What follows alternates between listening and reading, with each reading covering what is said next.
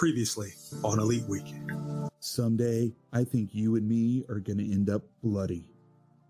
How about now? I'm free right now. Beneath this mask, there is more than flesh. Beneath this mask, there is an idea, Mr. Creedy, and ideas are bulletproof. I'm not going to be a policeman. There's a reason you separate the military and the police. One fights the enemy of the state, the other serves, protects the people. When the military becomes both, then the enemies of the state tend to become the people.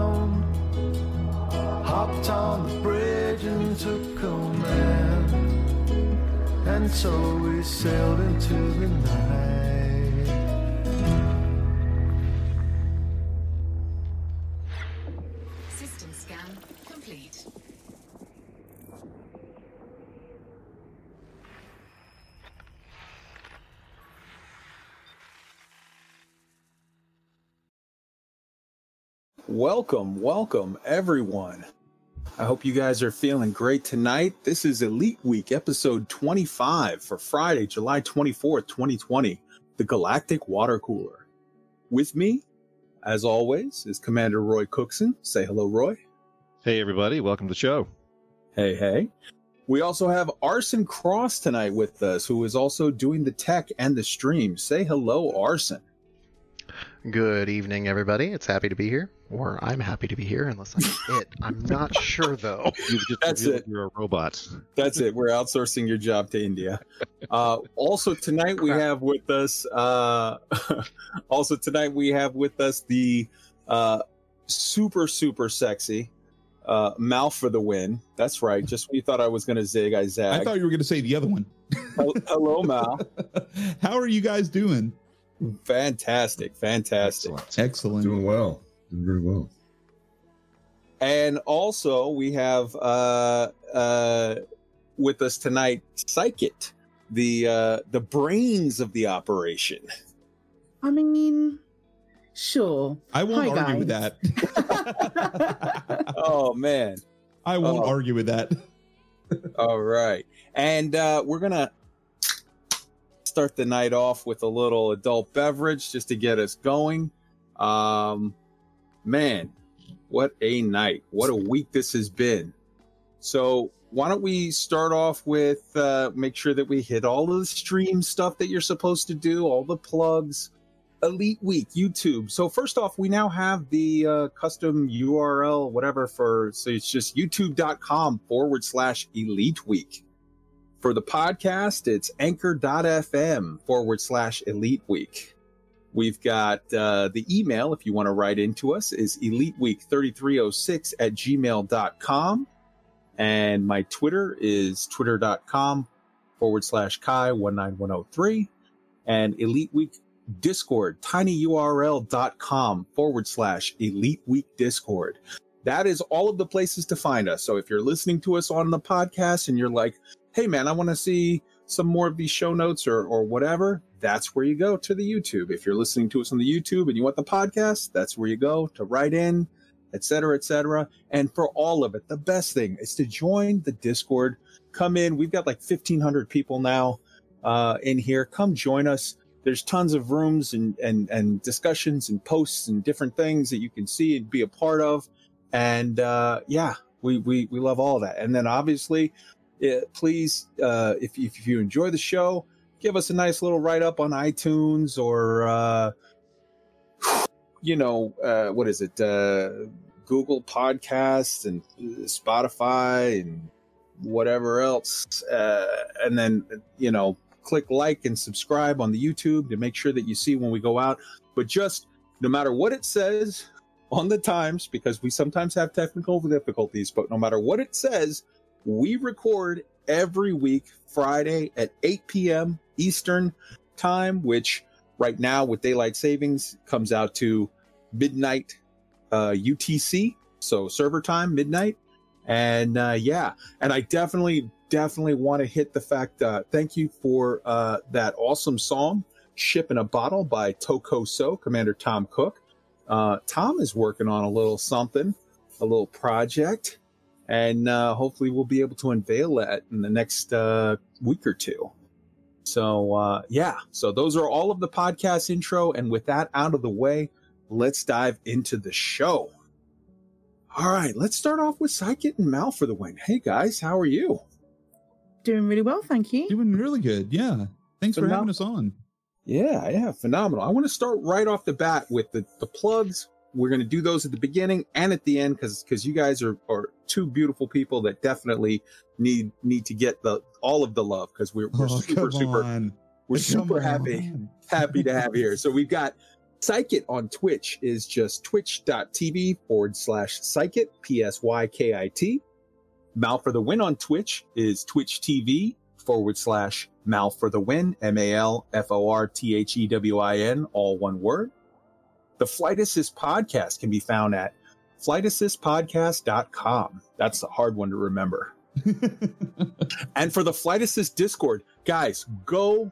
Don't just listen to the show. The show's great. Okay. I've listened every week uh, and they're phenomenal. Uh, one thing I really love about the show, I love that you guys do that thing, and I don't know if it's on purpose or just a, a as a goof, but uh, th- th- like Friends used to always do the show, and the, the, the name of the show would be the one with something, Yeah. and it would be like a thing Yep. that happened. Every show, you guys, it's like like this week was the one with the burr pit, and Yep. you know, yeah. So I love that. It's But- a little bit of a tip of the hat to that. Mhm. Beautiful. Beautiful. Well, don't just listen to the podcast. You also have to go to uh, discord.io forward slash flight assist podcast. Get join that community and get in on all of the stuff that's going on because there's even more for you to see behind the scenes there that uh, that should be awesome. And and it, it, when when you have a good podcast, uh, uh, I'm told I don't I wouldn't know anything about it, but what, what I'm told is that when you have a good podcast, it leads to like awesome conversations. And some of those conversations, man, if you really want to get your feedback in on on your thoughts on something, or like, hey, I really loved this, and hey, man, I I, I really, you know, this week was Burr and Rainey, who, you know, I I I just absolutely am madly in love with both of them. They're they're phenomenal, phenomenal human beings um, of the highest order, and and yeah, I, I've it, it, it's just crazy. So yeah, get it, go over there, get in on the discussion because the discussion goes on even further on their Discord. Yep. There's a flight assist Discord. Yes, Space Hero. That is correct. yes, there is. Yes, there is, and now you know where to find it. And uh, yeah, so get on, get in on that. And so the Discord is relatively new, so it's it's a, a constantly expanding set of channels and, and interactions. So Beautiful. All right. Let's start off with Psykit. Um, because we're gonna do both of you. So let's let's start. We gotta pick one. Let's start with Psykit. Ladies first. Um I love your streams. I love like you guys each have your own thing that you bring to the game. Sort of Mal is like the absolute best at all of his like computer programming type stuff where you know somebody raids like it was literally asked on uh twitter today somebody said hey of all the streamers who does the best uh what do you call it uh raid response. And i said there is zero question. There are many people that have phenomenal raid responses. Mal for the win has the best. His thing is like all of that computer programming stuff and skill with like making all of the doodads do the things. Your skill i find is a much more sort of personal touch uh in in in sort of connecting with people and and just the, the the great casual conversations you guys both do a lot of general stuff so you're doing different kind of things i think mal is maybe a little more on the exploration side and you are for sure heavy into the bgs stuff I dabble. yeah, you dabble. Okay. all right. All right. So tell me tell me a little bit. I mean, I obviously the phenomenal interview that you guys had to start off where you interviewed each other on the on the launch day of it. You know, I, I heard your story about how you got into the game, but for those people who maybe have not heard it, why don't you tell us a little bit about yourself and how you got in on the game and, and the things that you love? Okay. Um yeah, I'm I've been playing I'm relatively latecomer to Elite in general. Um I have um my best friend um has played Elite since it was on the BBC Micro. So um he's very much um he was very much a steering force to me um joining joining the game and um I, I was pretty much just sick of playing third wheel to my best mate and my husband playing Elite Dangerous together. So um, I went, okay, I'll, I'll pick it up, and they were like, you can you can pick it up, see how you get on, see if you're going to enjoy it. Um, you probably won't, but um, it's always discounted in um, in um, uh, on Steam. So I picked it up and haven't really looked back. Three accounts later, you know. but yeah, Wow. I, I ad- I adore it. It's my it's my thing. Mm-hmm. Mm-hmm. Beautiful.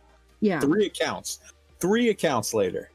Well, three and then the two ones that I look after for PA. but yeah, so, five. Just five, five. accounts. Only Yeah, five. we come to mention it, maybe five. Yeah. So let me ask you, um, why why why are you slacking? How why not an even dozen? Those are rookie numbers, right? Those are rookie numbers because there's not enough time in the day, man. Yeah, I believe me, I know that feeling. believe me, I know that feeling. Beautiful. All right. Well, let's jump over to Mal for a little bit, and then we'll we'll bring you back in for the the happy couple. So Mal, as I said, the thing that I love most about your podcast, and it's it's or your stream rather, and it might seem bad to to almost say this, but it's like you do also you're great at the personal connection and the excitement and the talking with people and explaining things and both of you both you and psykit 100% are like i've seen you both stop dead what you're doing drop everything and go just deep into the weeds helping somebody out with like they have a question, they have a problem. Like you guys are both lovely, lovely people. And so I don't want to just make it sound like you're this robot or whatever, but you are kind of a programming god when it comes to sort of just making all of the stream do the crazy things that I, I'm like, how how does he do that? Like it's all it's like you some of your stuff is like it's like film level quality of like what the hell is this? I I have two cheats I can share with you, and and I don't know that I necessarily went into these when I was doing my my uh, interview on the podcast on Flight Assist, but. Mm. The uh, right out of high school, I went to Savannah College of Art and Design, and my major was film and video production, and specifically computer animation. Mm. So I've been dabbling in animation and visual effects, and you know things like After Effects and uh, that sort of tool since 1990 something something something. Um so quite a few years that under my belt. And then what i do for work is uh interactive uh training courses uh, like online multimedia training and not like click next to continue but like full immersive um you know everything from 360 videos to vr stuff to um interactive you know websites and and things that where it's like um, it- it's more of an immersive interaction experience than just like a static web page. So Mm. I, I'm able to take. Luckily, since OBS works with browser so- sources, and uh, most of the tools that we have for Elite Dangerous have some sort of API that you can tap into. That opens up a lot of windows if you know how to kind of marry those two worlds together and have it feed into a browser source. Then, kind of like the world is your oyster. So um, so I, I I use my work and school knowledge to to perform Twitch wizardry. I think is the best way to put it. Beautiful, man. That's beautiful. All right. So I, I've got a bone to pick with you, mister. You owe me Mal for the win. I came onto your stream and I paid my thousand whatever weird points were. Channel points. Yep. Yes, I spent my. I, you could tell I'm a very high tech person, and I know all of the stream lingo. Uh, I paid my thousand channel points, and I asked you to list five uh, wonderful things about your your podcast wife. And I think that you got rated, and then things got busy, and whatever. I think you might owe me one or two. So I'm going to ask you right now. I'm going to put you on the spot. Give me three awesome things about your podcast wife, Psykit. We we circled back around and got the last two at the end, but I knew you had already left. I was like, God, he's Oh, not going to so let bad. me live this down. He's Uh, not going to let me. um, basically, what I said about uh, what I said about Psykit is I I really love kind of some of the same stuff that you brought up. I love the way that she's able to solidify community. Mhm. That she's able to take um kind of a um in in addition to that so so like one is that friendly nature that community that that ability to to kind of rally the troops together and get them all pointed in the same direction and um and then kind of a caveat to that which would be a number 2 is her enthusiasm for elite dangerous is absolutely infectious and Beautiful. and not in not in the normal way like i'm watching somebody online i see what they're doing and i want to emulate that like people i watch people come into her chat and say like i was thinking about buying this game and after watching her stream for three hours they bought a copy and they're already out of the starter zone like Nice. it's that infectious um that's two i have to come up with three. Oh, i'll give you since you didn't hear this one the last one i said was uh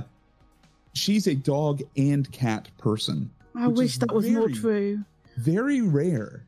Very rare find in humanity usually you're either one or the other. She has both. She has doggos and catos which i think uh speaks speaks a very positive uh very positive thing about her. Mm-hmm. Okay.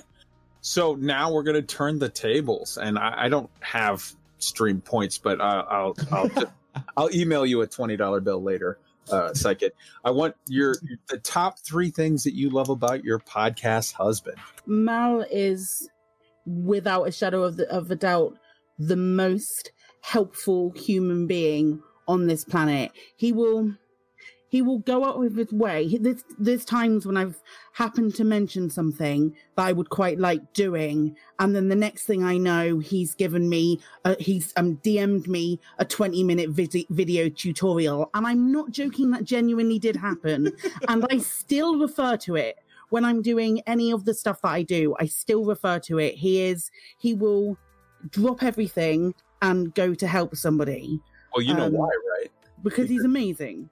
Well, but I mean, why he sent you a tutorial is because, and he said this before on his stream, that you are an, I think the way he said it was an autodidact, that you are a type of mm-hmm. person that you are just like, you don't want someone to do it for you. You want to like pick it apart and learn it and, Yeah. and do all of that, which is awesome.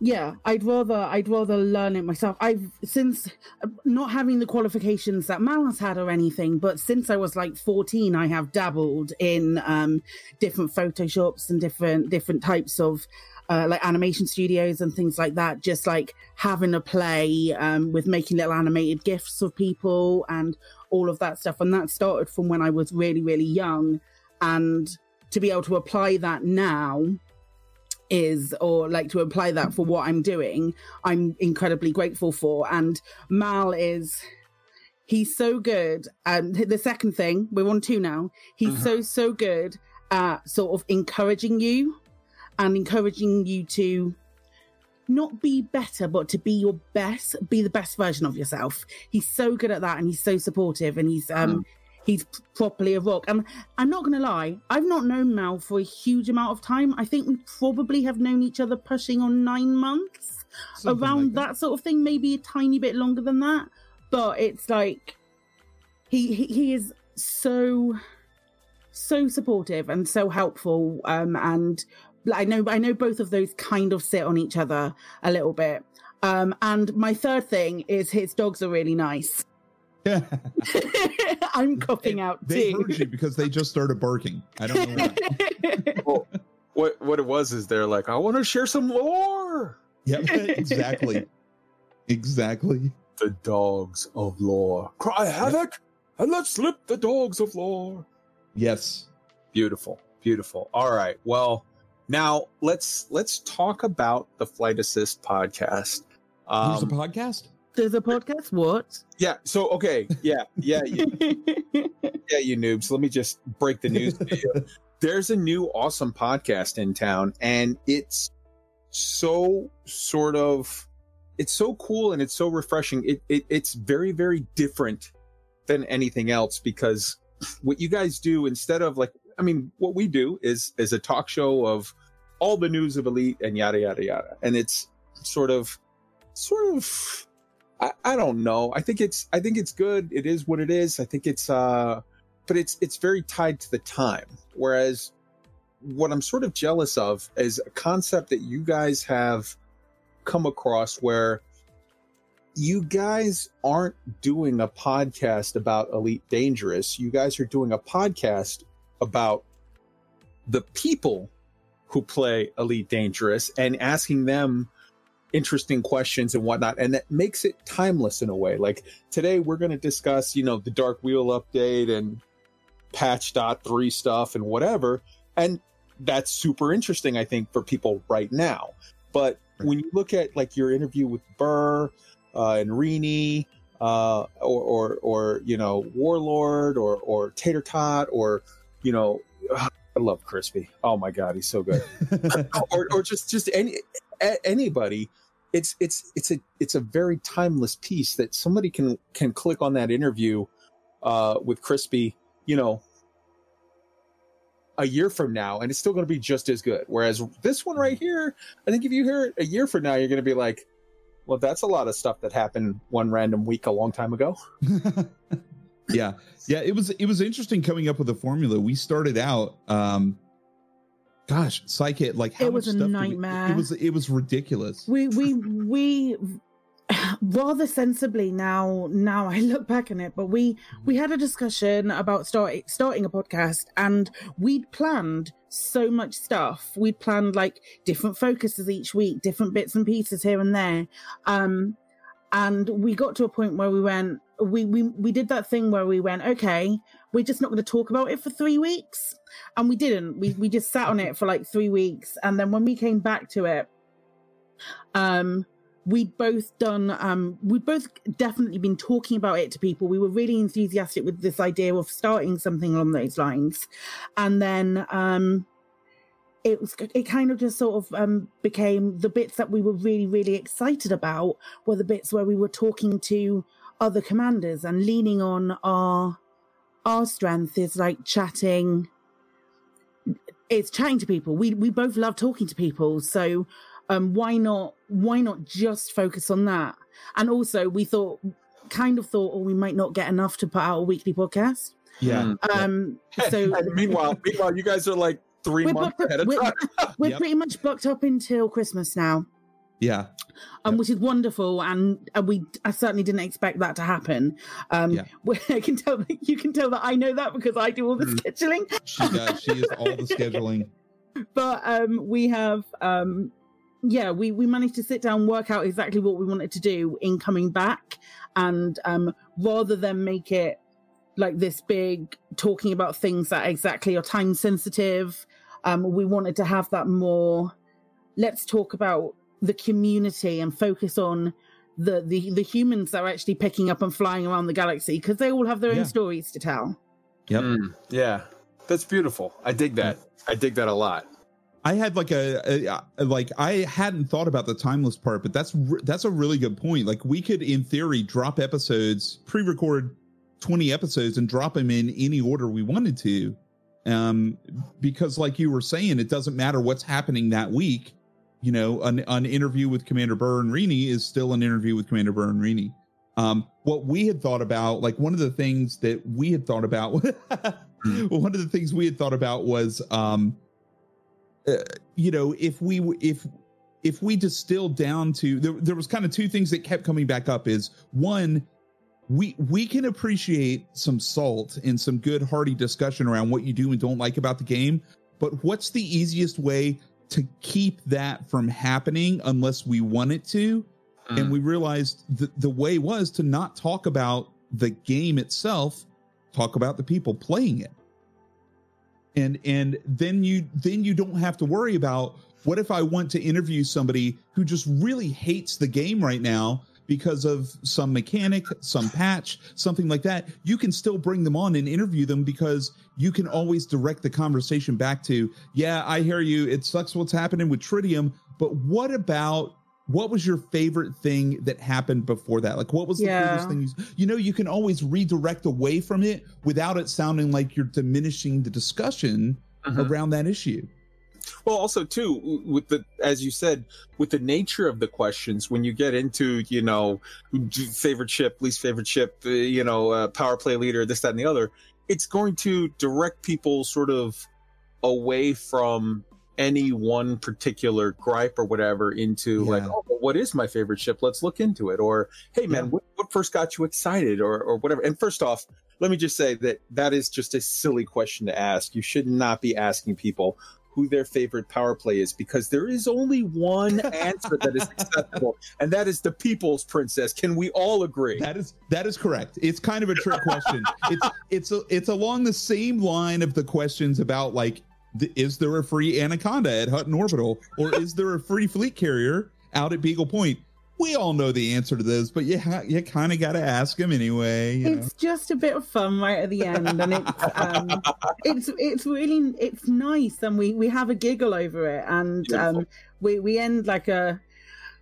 Sometimes we sometimes, especially there was some coming up where we have some really com- um really serious questions, Some really serious stuff. Yep. conversations, and there's a there is a there is it's it's a be- I'm not I'm not going to say who it is, but it's a beautiful beautiful episode, and we talk about some really uh, really heavy things that have happened in this person's life and how how elite has um been a part of that. And um we then go okay let's do this fun round and we're still all laughing and enjoying ourselves at the end. So um it, it's not as blunt as that for sure but um yeah it's a good well let me just say that better not be plater because that'll be the one that chokes me up Yeah. Plater, I'll, be, Yeah. I'll be so choked up I, I i love that guy and i'm i'm so just just little sidetrack but I am so so thrilled. His his updates lately, all of his stuff Mhm. is going in the Mm. right direction, and it's like, Yeah. oh, thank you God. Yeah, for a while there, things did not look good. Like he was kind of absent from social media, and I was getting really worried about him. But I'm so happy that uh that you know recently it looks like things may be a little bit better for him. So Oh yeah. All right. But yes, just chat is all everyone in chat is absolutely agreeing. The people's princess. The, the people have that hair, it's that blue hair. It's you know, for me what it is is that she's uh number one, she's anti-slavery, which come Yep. on, that's pretty cool. And then number two, uh I, I don't care what you say, she is modeled after Inara from from, from Yes, uh, Morena uh, Baccarin. Yes, yes. I've, I've said that so many times. Thank you, thank Yes. you. She is Oh. Inara. Zach Hudson is that dude from that was in the, the Terminator movie. He's where Robert Patrick. Yep. Yeah, that's him. And and she is most definitely uh uh Inara from Inara Sarah. Yeah. Yes. And like oof. Yeah. hmm Mhm. I'm I'm on board. All right. Agreed. So awesome. Awesome. I'm I'm so glad. Now before we wrap up the the little interview section and and I hope that you guys are going to stay with us and continue on with all of the Yeah, we'll hijinks. hang out for a little while. Sure Absolutely. thing. Beautiful. But before we move on, is there anything that, that you guys wanted to hit? You wanted to plug? You wanted to whatever?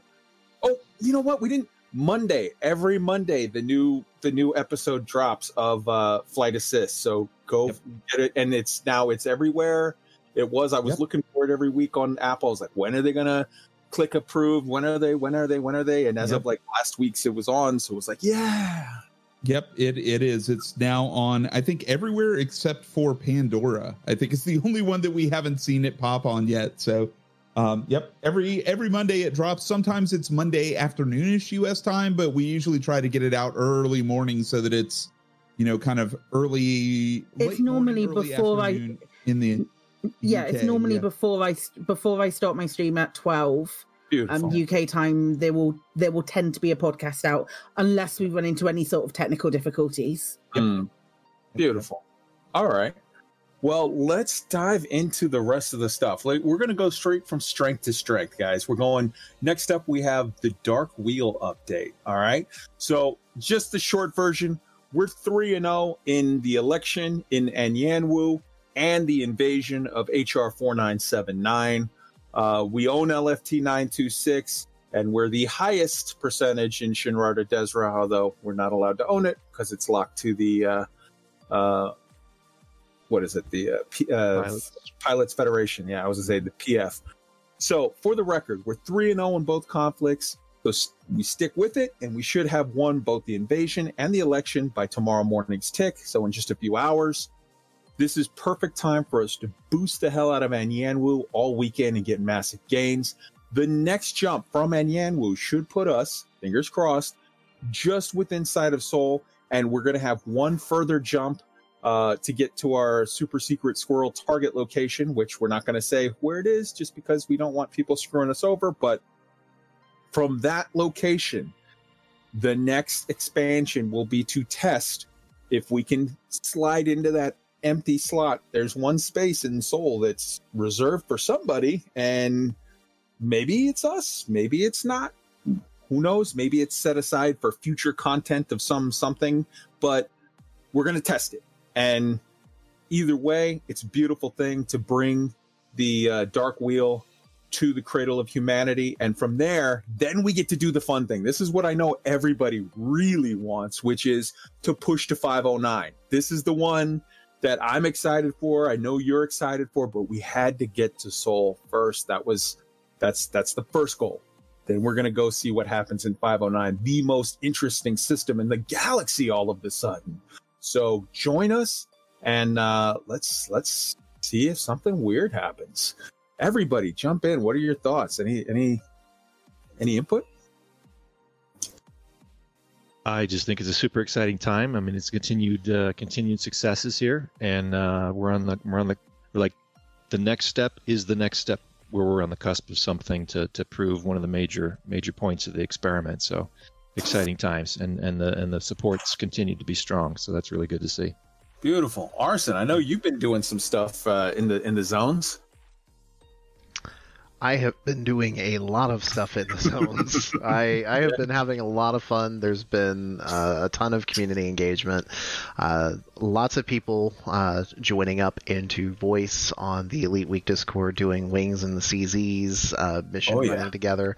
Uh, and then there's also uh, you know a lot of stuff happening uh, where people are like, okay, we've we've done enough for our uh, transactions for the day. Let's go Mm-hmm. do something else. You know, Thargoid hunting or uh, doing Yeah. our uh, Elite Week group that we did with uh, some SAP 8 core tests and Thargoid EMPs that unfortunately failed. Like, there's all kinds of things going on.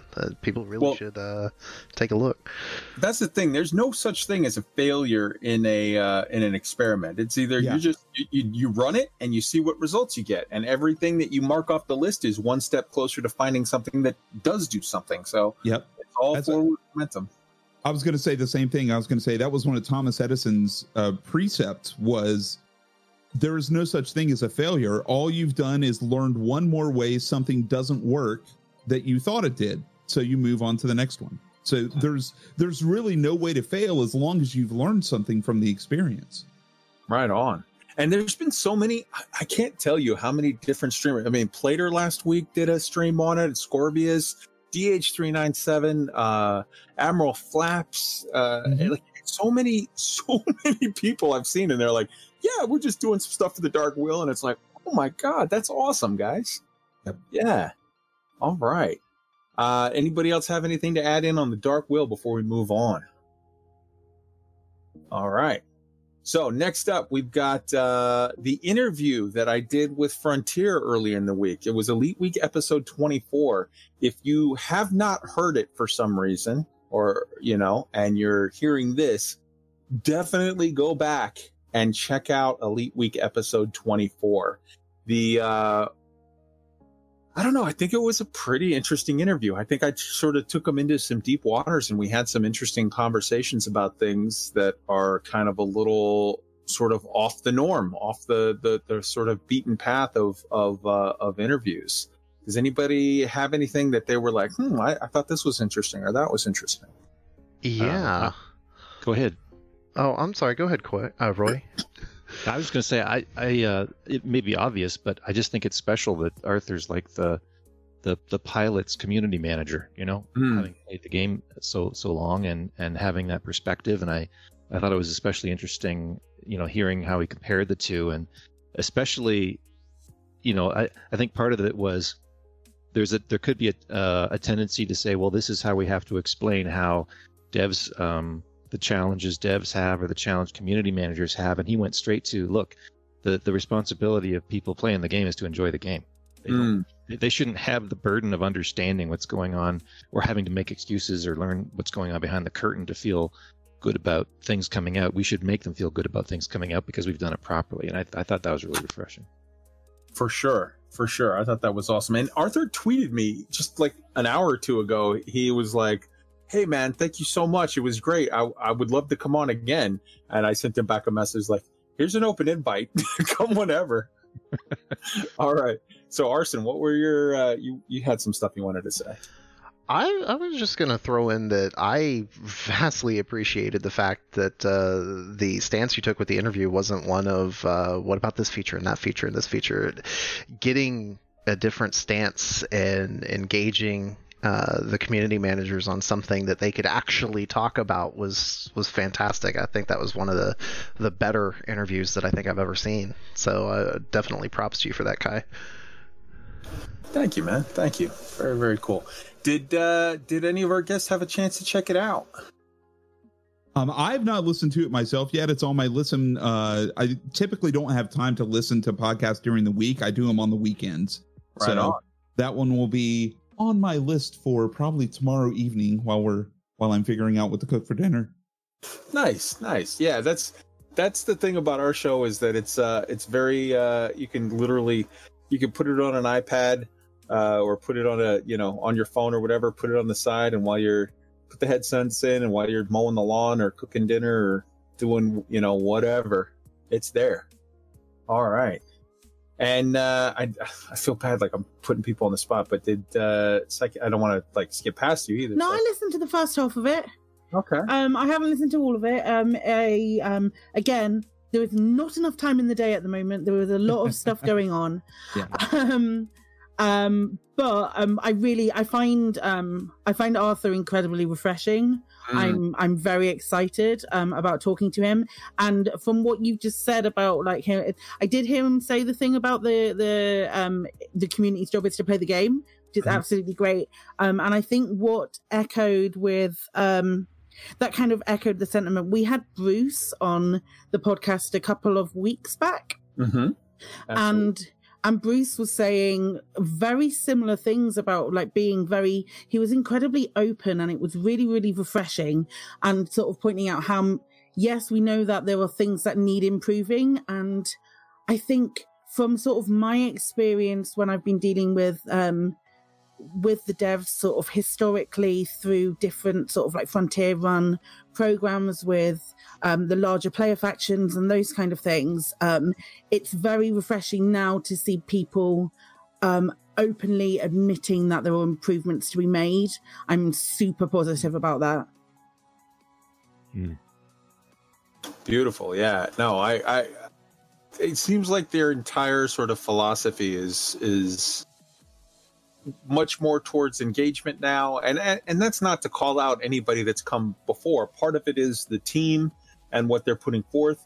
Part of it is also, you know, just the fact that like it has to come from an area of they, they can only say what they're allowed to say. And I think that the company, the corporation seems to be sort of aiming more towards an engagement sort of uh, footing right now. And, and part of it, in fairness to Frontier, I'll say this they had a massive leak.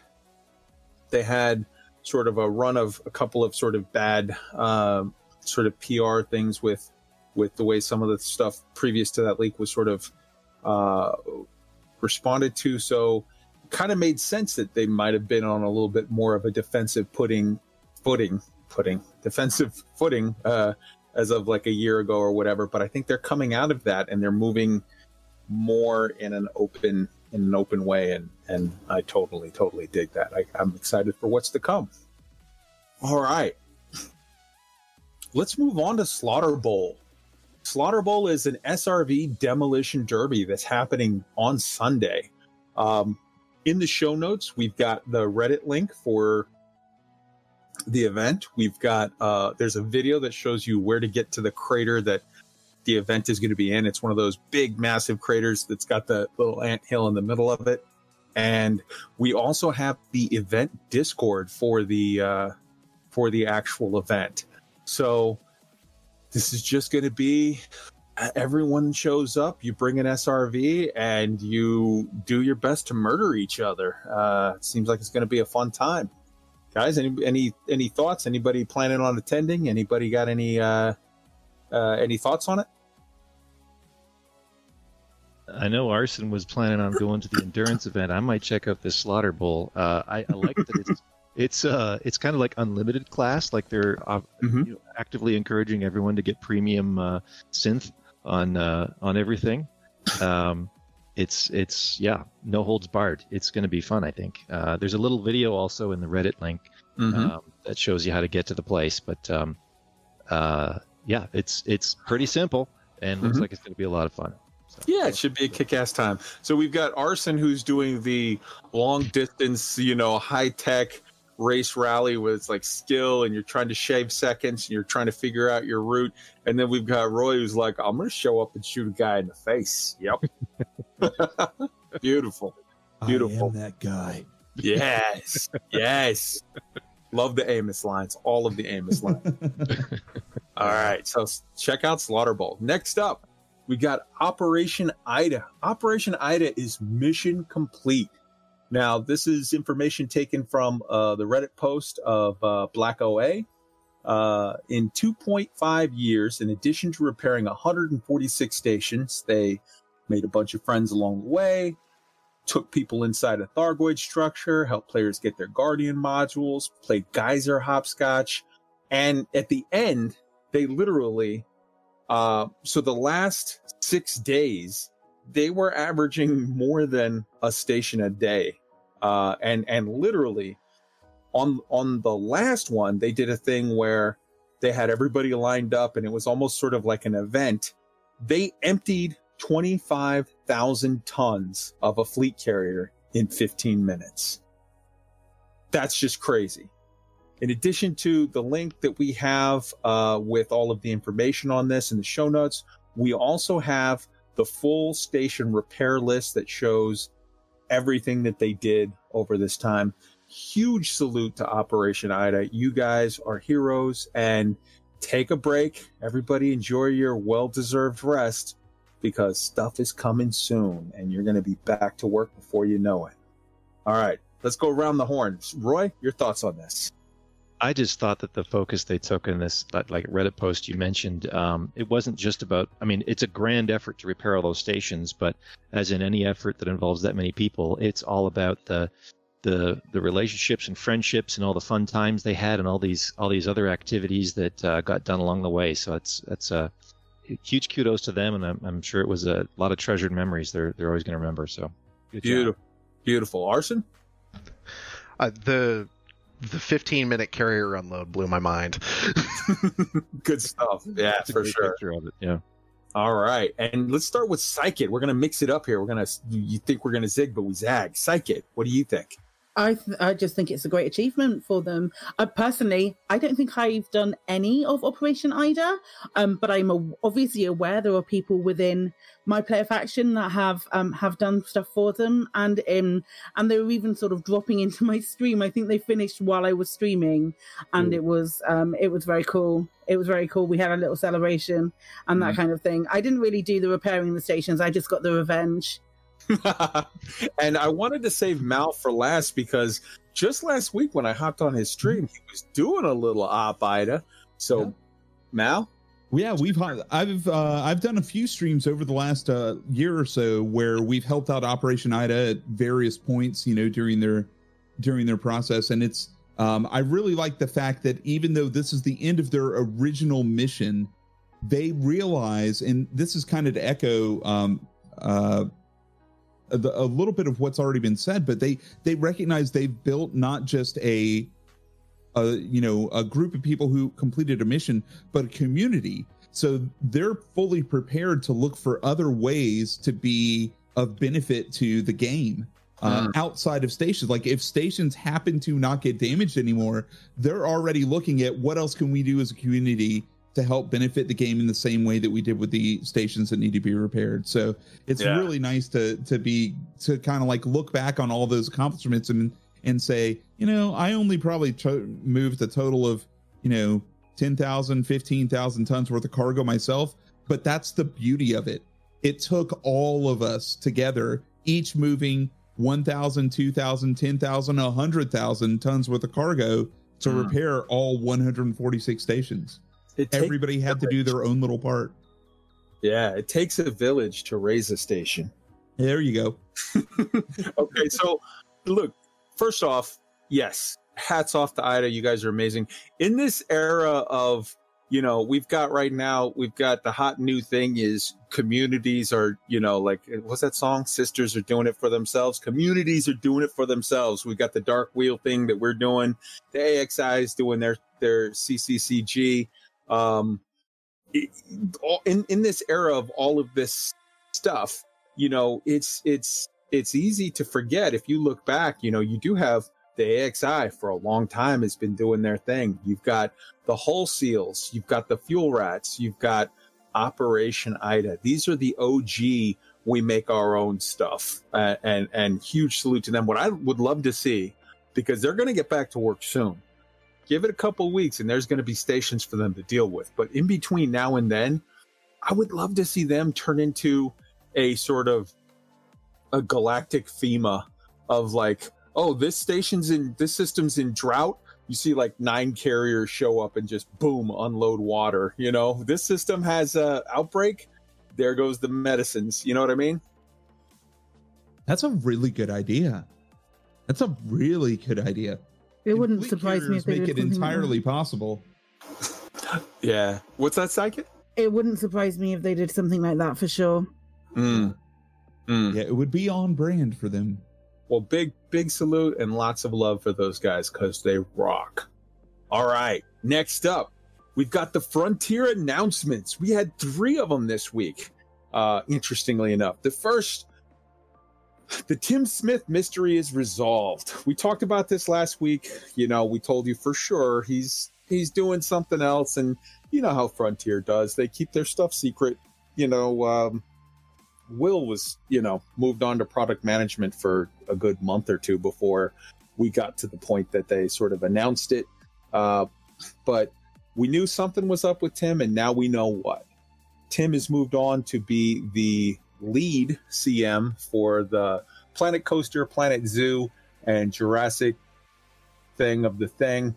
Uh, and Elite's loss is Tim's gain. There you go. You brought it up and have it right there on the screen. Uh, Elite's loss is is Tim's gain. He's uh, and and their those companies' games. He's going to kill it over there. We we love you and miss you. Please still stop by and talk coffee with us because you are awesome.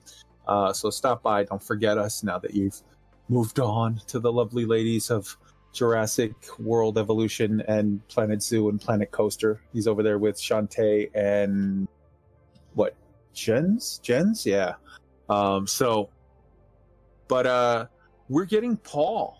And Paul, if you remember, he he does a lot of stuff. He's more, I think, focused on on on the sort of the forum side of it and whatnot. But if you remember from back in the day, like long, long, long ago, early in the elite times, there were some streams that he was involved in, and and he has been a a long term, long time elite dangerous player. So, and I know that he he plays plays. He's he's you know he's in on the game. So that's that's something to look forward to. But just you know, we break the news first, but eventually that they announce it to everybody, and and so now everybody knows. And big salute to Tim, and good luck on on everything to come. Um, I'm gonna just hit the other two points, and then we're gonna just do a round robin discussion on all three things. Second is the free Tritium top up. This was Thursday, July 23rd at 3 p.m. UTC. They did it.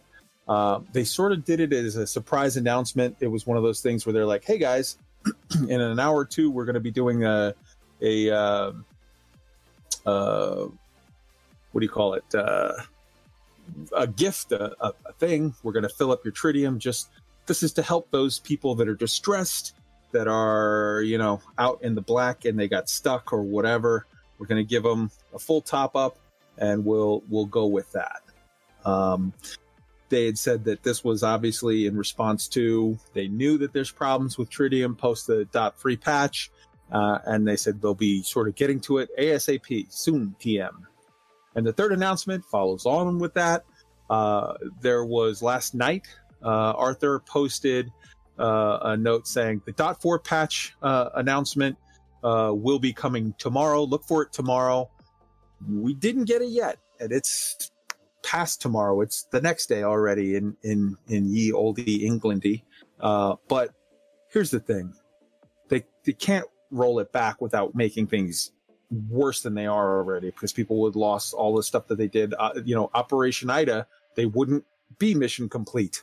Uh, the people that we wouldn't be getting ready to sweep day four of the invasion and whatever, we would have lost the last week of everything in the game.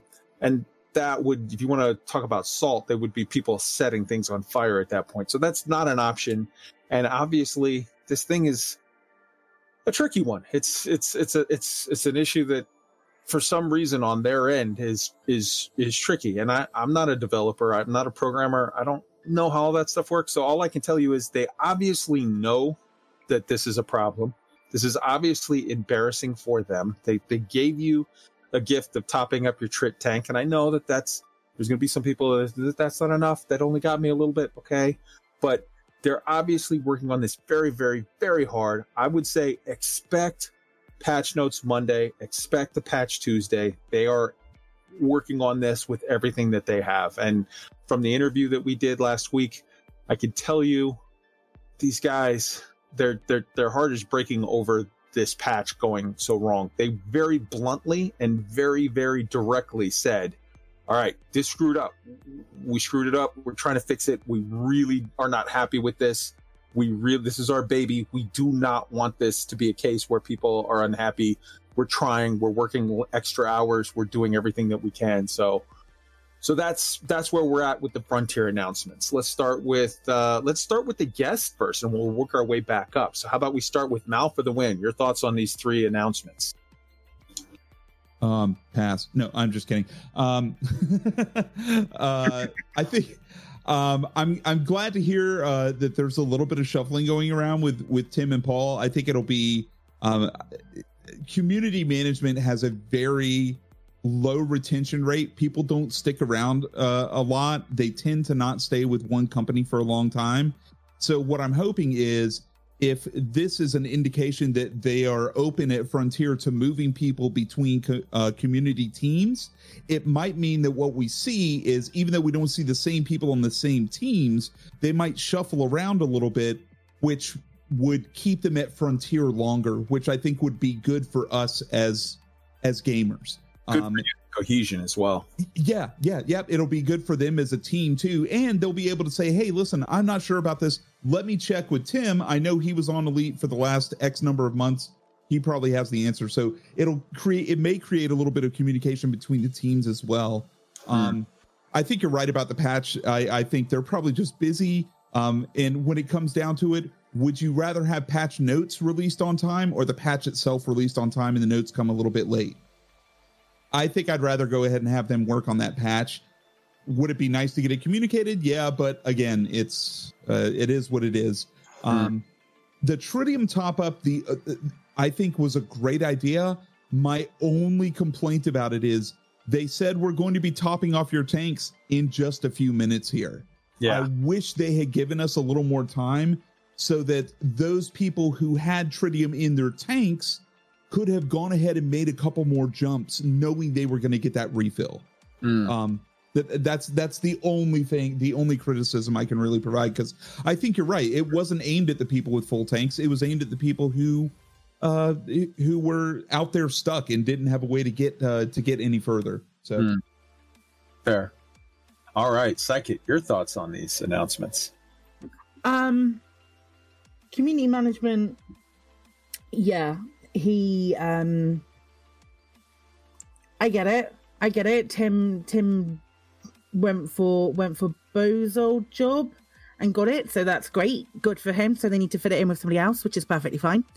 Um with regard to the tritium, I'm I agree with Mal in that it's they they could have given a little bit more notice because I found out maybe half an hour before mm. it actually happened. Um, but also with regard to the patch as well, if we don't get a patch by Tuesday, if there's not a patch by Tuesday, there's an awful lot of explorers out there waiting for something. Um, I really feel like they're, they're going to need to potentially pop another, pop another just helpful tritium mm. um, uh, refill because what's that? Four jumps if yeah, we're lucky, yeah. like four four jumps for them. So I just I just don't know whether necessarily whether that was entirely sufficient given the notice that was was provided, especially the people for the people who are stranded out in the black. And especially for people who have been stranded out in the black with their fleet carrier and have gone, okay, right, I will suicide back to the bubble. Mm. Um, and who still don't have the functionality to move tritium from their storage to their depot which why? Please make it happen at some point. Um so that at the moment those ships are out there oh with, with a thousand extra extra fuel or with a with a full tank being able to jump four places and these people still have to go back out to them. I mean those are probably like slim cases and everything but it's still uh, I, I, I, don't, I don't know. It, it felt it felt a little bit of an empty gesture for those people who were stuck out in the black.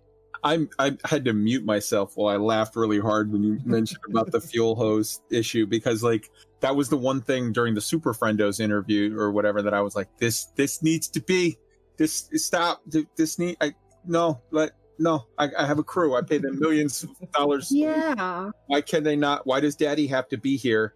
Like what what? I have to land are you telling me I have to land an F 14 on the fleet carrier and you run a hose from the fleet carrier's cargo to, to my F or from the aircraft carrier to my F 14, fill up my tank, and then run another hose to empty it back out into another place on the aircraft carrier. What? Yeah, but you know, here's here's a thought, Psykit. What about this? Let's let, it, it, just just just turn off fuel for the fleet carriers for whatever a week. If you if if if if this is a situation where it's like, guys, this is harder than we thought. I'm sorry, this is a oopsie. We got to fix it. We're we're gonna get on it, right? Just turn off. Just make all fleet carrier jumps free for a week. Who cares? Like, it's not gonna hurt anything. It's it's you're not generating any real income off of, you know, whatever. It just and and it just kind of gives a little freebie to the DSSA people who it's like, hey man, I got to do 18 jumps. I got to do 30 jumps. They're going to be doing them all. Just, just look, this was a weird thing. It happened. It's, I'm sorry it hurt. It, it, it, it, we broke a thing by accident. We stopped you from being able to play the game you love. You're stuck out on the, out in Jabip. And we're to just, eh, here, here, take, what do you need? 20 jumps for free? Here, take them. Just, just go, just go and be well. We'll, we'll fix it next week. And when we do, you know, we'll we'll turn it back on, and then you know your jumps are going to cost again. So whatever. But just for now, here's a little free thing. Here's a little goodwill. We're sorry for the inconvenience. You know, if you go to a hotel and you know, I don't know, something weird happens. You go to a hotel and and and uh, you know, it's you walk in there and, and the, the hotel room stinks. It, it reeks of weed or something. You know, they're going to be like, uh, we're going to move you to another room and, you know, we're comping the night. Your, your night's for free. Enjoy. You know they're going to give you some sort of goodwill gesture. I don't think it would really break anything or hurt anybody if if they can fix it by tuesday okay great. If they can't just just give people free jumps. Who cares? So yeah that's a um a really lovely idea. I think I think Arthur touched on that um, when you were talking to him um, earlier in the week. He touched on like lots of people come to them with those sort of solutions without realizing that it's a little bit more complicated than that. Um, and I think if they were able to go, okay, you've got 18 free jumps, then they would potentially have done that rather than just changing a figure or a global figure saying, okay, all tritium is now a thousand, which to me seems like a much easier in, in like the grand scheme of um, how the mechanics of the fleet carrier, it seems like it would be a lot easier to change that number than go, okay, yep, now everything's free. Yeah, I, I'm just the only thing that I would point out is if they have the ability to do a global all tritium is at a thousand, they could literally just set it to refresh every two oh, hours. yeah, Uh, that's a. I, I Yeah, wonder then what I've the got- mechanic is go on ahead. that. Hmm. No, I, Yeah, I was I- just kind of like mulling over that. Like, I wonder how hard that would be to change. Just you know, I, I think like just uh, uh, they had to they clearly had to manually go in and do it because they said that it was would be around three o'clock Hmm. so it has to it has to be a manual intervention so it's not something that they can go okay we're gonna do we're gonna make sure that this triggers every every um, so long every hour or so we're gonna put it all back to a hun- back to a thousand. However maybe in every couple of days somebody could have it scheduled on their calendar to just give us another another a thousand just while we're waiting as well. Oh, just Ooh. just for them. What about what about this? What about I'm looking and saying, "Oh, I got chocolate over here, I got peanut butter over there. Let's put them together." We got a lot of Operation Ida guys that are currently on furlough. Let's everybody in the bubble hop in cutters and type nines. We'll go and deal with whatever we have to do to obtain the tritium, and then let's just have the DSSA people post in one place, have it like broadcasted on Inara, and then just it'll be like the jaunt to jacks where you know we're just we're just just a, a, a line of ants marching out into the out into the you know blue yonder. We'll just go out and hit carrier after carrier and fill them up and get the DSSA boys where they need to be. I mean, that's not a bad idea. I think but the, the, it's the not- problem the problem at the moment is the supply there's also it's not just uh, the fact that it's difficult to mine there were station supply is a bit rubbish as well there are some places where you can still get. I mean, it's not the cheap. The, the 4K ones have have have sort of gone away, but the the, the quote unquote expensive ones, which like I'm I'm sitting on an extra 45 billion liquid assets. I, I I'll donate it. It, what 10 billion? Okay, whatever. Like, I'd, I'd like to chime in on the supply issue real quick. Um, having watched uh, Inara for the prices when that patch dropped, one of the things that I noticed was the supply is there. But what everybody's seeing for tritium supply, they're all going after the 5k purchase price. And when you go and do that, the second it shows up, um, on Inara, you've got people rushing out there to go drain it. So one of the stations that popped up had 240,000 units of tritium supply. That station was dried up in a couple of hours. And the the point there is they implemented the supply and demand, which personally I, I really think was needed for the economy, but they need to do something about uh, how quickly it produces. But uh, with having participated in the tritium market uh, very, very heavily since it's uh, dropped in, uh, with the amount of people that are out there trying to make, you know, their, you know, 500% profit per run to a carrier in orbit or to a neighboring system, uh, you know, they're buying up that tritium really quick. And while that kind of sucks that if you don't get it at the start, it's realistic now in the fact that before supply available at a station was just okay you can buy this many tons at a time by the time you get back to the station no matter how many people are doing it it's it's resupplied but now uh, that supply once it's consumed it's consumed Tritium Fairy's gone bad. oh man, Creative monster. Uh, I I uh, I felt really bad for Arthur during that interview because he was so he, he was saying the right things, and I don't mean that in a snarky way. I mean like he was genuinely expressing the things you would want someone in that position to say, especially from a leadership role within that group. And yet it was juxtaposed by they had just put out this really troublesome patch. Um, and I uh, I'm hopeful that whether they whoever they move around from one team to the other, they've got a coherent strategy. They've got a a, a good set of values around how they're managing community management. Hmm. Um, I, I just think that's it. I, I was encouraged by what I heard from him around that, so I have no no worries about who they move where. It's I, I trust that they're doing those things for the right reasons. That, Um, you, that's when you need your best people, though. I mean, when everything's great, you can have a sort of screw up, you know, placeholder uh, just hanging out, and it's not that big a deal because everything is whatever. When things, when the chips are down, is when you need those men and women that are going to step up to the plate and get it done. So, Yeah. Yeah, I, I- would also say that, and and I think this is threading a bit on what what Psykit was mentioning is, um, the thing they did is probably the best thing they could do, Hmm. given the time they had and whatever complexities there are behind the curtain of whatever might have been a better idea. This is what they could do quickly, the, the free tritium thing. And I like I like um I like Mal's suggestion about like even some notice would have would have been great. You know what? They can they can give notice the next time, and I'm sure. I'm guessing there'll be a next time. This is the one tool they've got that now they know works. This may be the only thing. And yes, there's unintended consequences, but this Mm. is the tool that this is the tool they chose, and there's lots of ways to creatively creatively use it to to keep things rolling. Um, I, I I don't know that I would expect much more complexity to come through in a solution until there's a patch. So I'd be I'd be looking for creative ways to use the free tritium top up, whether it's a scheduled thing or they just give people notice or they Mm. let people know they're going to keep doing this for some frequency until the problem's fixed. I mean, I, I don't think we're we're looking at that far off. The fact that Arthur would not have said last night, "Hey, expect a patch notes tomorrow," if they weren't at least at that point in the ballpark of okay, we have an idea and whatever. Now maybe it, it could sometimes be like, all right, we got to fix. We think this is going to work. Oh nope, we're back to Yeah. square one. That could So- be a thing. Yeah.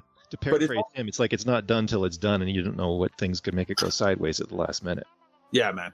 So so the the actual sort of uh you know the, the actual the, there's a high likelihood that it was just a matter of okay, we think we got it, we're close. All right, it's going to be a little bit, you know, behind. It's whatever. Okay. It moved from, you know, okay, the patch is going to be out Friday to the, or, or sorry, the patch notes are going to be out Friday too. well, we didn't quite get it nailed down. We got whatever. Uh, they got the weekend to work on it and expect it Monday. I, I think honestly, we're going to get the patch notes Monday. We're going to get the patch Tuesday. If we don't, I 100% agree. You know, let's let's go ahead and keep rolling those. So it's it's kind of I hate to say it, but it's kind of like this the, the the the sort of stimulus checks with COVID or whatever of like, all right, uh, this is a thing. This is unfortunate. You're dealing with it. Here's a way we can help. And you know what? Let's bring up another thing. I was going to save this for state of the game, but let's just bring it up now and get it over with because we're on the Tritium and I, I, I want to get this done and get Tritium behind us. Uh, I've seen some sort of responses from people with regard to the Tritium that was kind of along the lines of like, well, but I didn't get, you know, you guys got Tritium and I, I didn't get Tritium because my tank is full. Let me say something. Uh, my tank was 100% full when this rollout went in. So I got zero Tritium. Okay. Who cares? This to to complain that you didn't get something would be like Bill Gates saying he didn't get a stimulus check. You don't need it.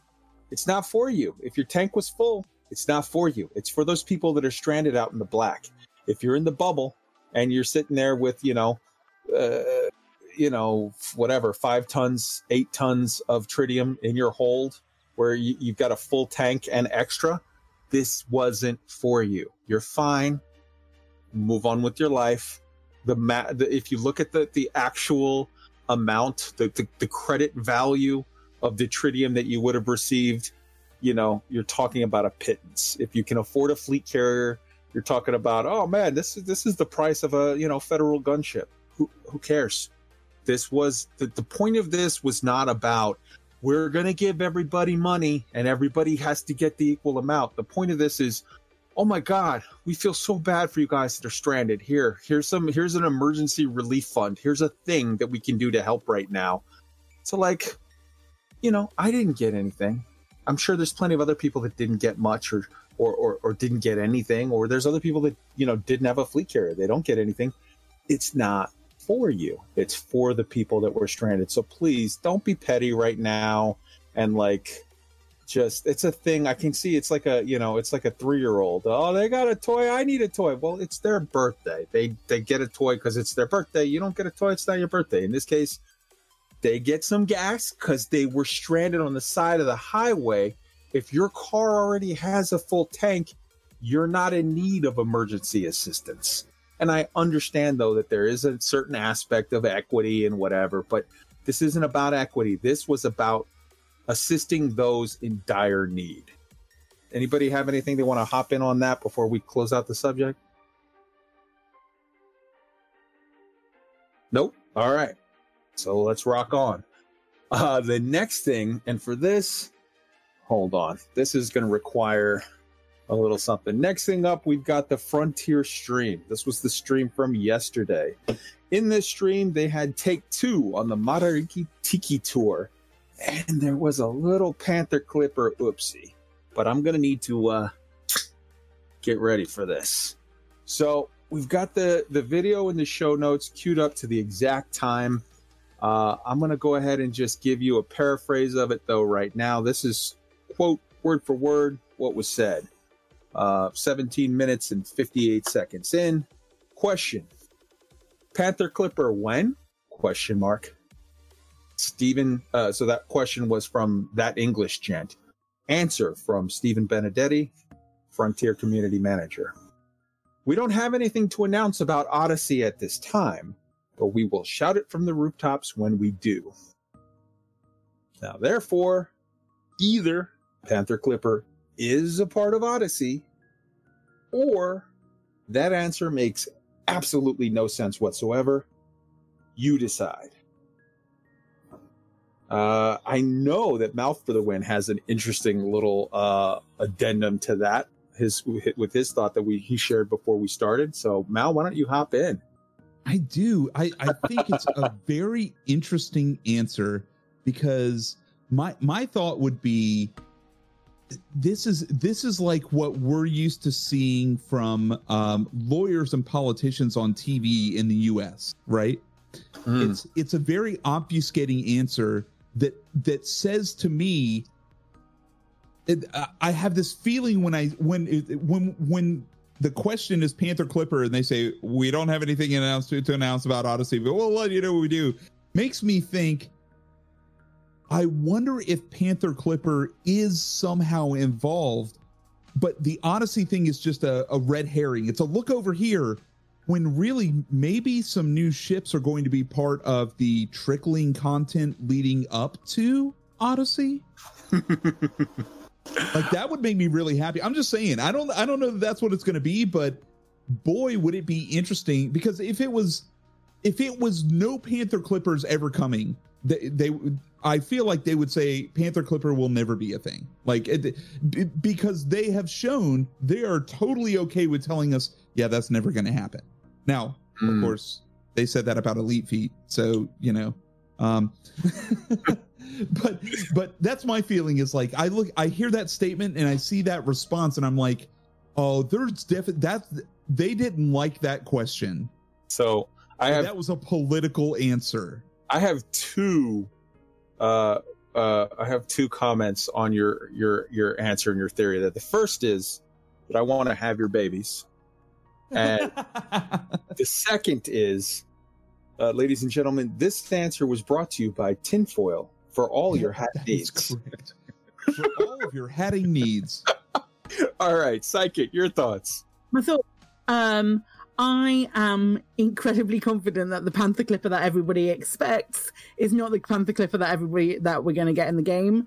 Whether there is going to be the, the, the don't sound so disappointed. Um, whether um, there is going to be something that is Panther Clipper esque. I think um, they're all going. Any new ships are going to be part of the Odyssey expansion. Um, I don't think we. I personally don't think we're going to see any ships, any new ships for another six months. We've you've had your fleet, fleet carriers now. Shut up and drink, drink your gin, kind of thing. We're we're not. Um, we I I think the content that we're going to get is going to be more external and more community driven than than getting a ship before it starts. That's my my gut feeling. Hmm. Super interesting. I think so. Psykit is basically singing, "You can't always get the Panther Clipper that you want, You're not gonna get it. You're not gonna get it. What- but if you try, it's not happening. It's not happening. So don't get don't get super excited about it. I think um yes, he w- looked at Panther Clipper and went, "Yeah, I'm done with listening to this question, and I'm just gonna do my roll out my um. We're not we, we're not gonna give you any more information about Odyssey until later. Um, I'll quite happily." Be proven wrong, and um, I will eat my words. But I genuinely don't think that we're going to get any more ships until the next expansion. Hmm. Okay. All right. I will roll out one other thought, and this is just uh from the standpoint of like rolling it back, dialing it back a little, because on the one hand, just if you look at what was said there, Panther Clipper when we can't discuss anything about Odyssey right now. To me, like like I said, it's it's it's if you just look at a transcript and you're reading it out in a deposition with lawyers, they're going to say this very clearly says you can't talk about Odyssey in response to Panther Clipper, therefore Panther Clipper is part of Odyssey. But in fairness, I'm going to say that that job, you know, talking live on a stream uh, as I'm doing now, I say 10 stupid things every show. Okay. This is, keep in mind, this is Stephen in this exact same stream, live stream. He said something to the effect of, you know, oh, and then there's Sol, which is, of course, the name we have for Earth. No, no, no, it's no, it's not. Terra is Earth. Sol is a star that's in our system. It is the solar system. But like, so there's a chance that he just sort of is so preconditioned to tell him you can't talk about Odyssey. Tell him you can't talk about Odyssey. They ask a question about something, you can't talk about Odyssey. It- there's a chance that he just made that sort of slip. That it wasn't a Freudian slip. It was a I'm live streaming. That's hard, and probably looking through notes and responding to stuff and whatever. So there's a chance. But let's move on to Arson. What do you think on this this issue? So what I think about it is, uh, I'm very much in the camp that it's probably just a, a slip up the with the conditioning that you were talking about. Uh, I do want to mention that I completely agree with Psykit on the you're not going to get the Panther Clipper you want, uh, and I cite the Diamondback as the example because I have yet to see concept art for Ship and Elite that hit the game looking like it.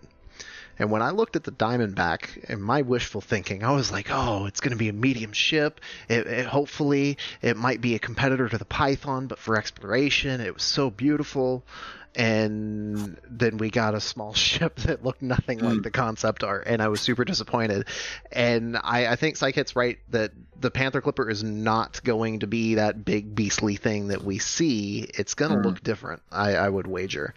Um, but at the same time, I also think that there's a chance that that might have been a. Ooh, is it an Odyssey? I hope, Mm. because I've been wanting it forever. Arson, if you try sometime, you just might find you get the Panther Clipper that you need. All right, there you go. We're, we're gonna close this out with Big Daddy Roy. Roy, hit us with some, drop some knowledge bombs. So I I've watched the clip a few times, and uh, it kind of reminded me of that trope where you know the the prosecuting attorney talks to the person on the witness stand and says, "Would you please tell the court how often you beat your wife?"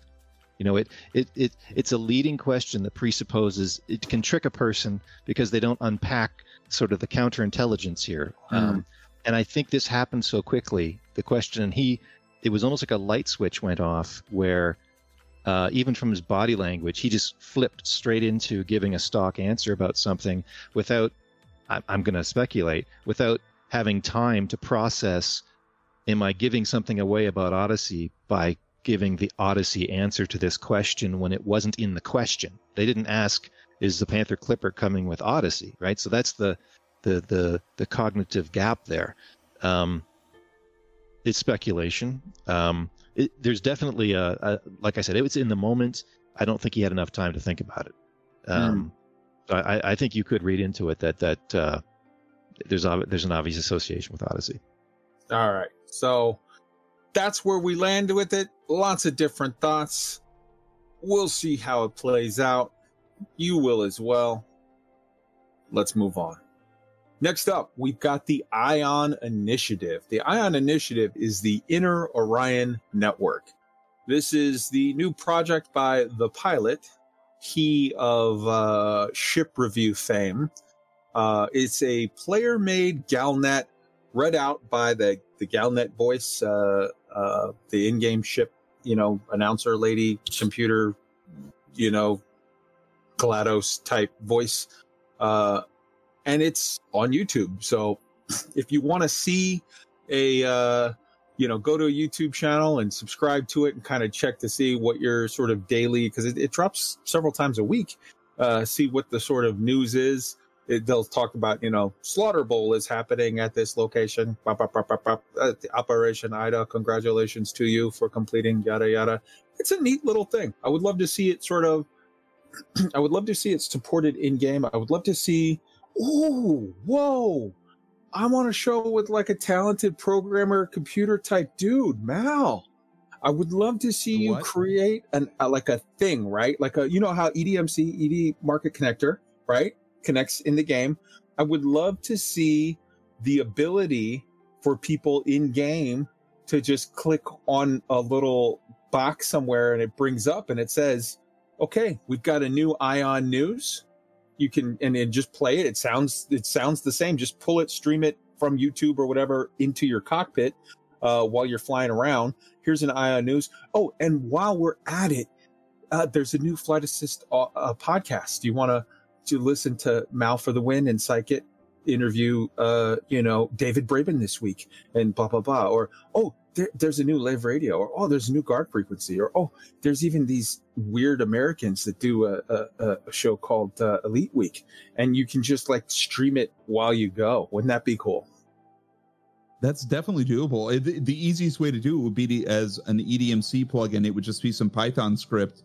Um, I can actually, I, actually, I'll do that. I'll reach out to the pilot and see if he has plans to do any sort of like, uh, Ion plugin for EDMC that would just basically be a media player where you could be like, kind of like how the old Galnet was, where you could do this week or you could go back one article, back one article, forward one, forward one. Mm. I mean, it wouldn't be tough to do. It's just a media player. So See, this is what I mean about Mal, is that he's got a lot of work that he's doing at the moment. as soon as you mention something, Found there it he is. Well, see, we found e- everybody's talent. My talent is coming up with an idea that I then dump off on people and Mhm. run away. And Mal's talent is getting all the work done. So that's a And division. Psykit's talent is scheduling and promoting it because everybody wants to know what Psyched is doing and what she's up to. She is the voice of what is smart to be doing in the world of Elite. Yeah, yeah. The trendsetter. Mm-hmm. All right. Like me. All right, so uh, let's just hop in, everybody. Uh, we'll start with uh, with uh, Roy. We'll go down the list. Roy, what are your thoughts on Ion? Have you checked it out Uh, yet? Yeah, I did. I, I thought it was. I thought it was a good idea. Let's just start with that. Um, and yeah, definitely, if Mal can uh, get it integrated into the game, that'd be awesome. Uh, Right.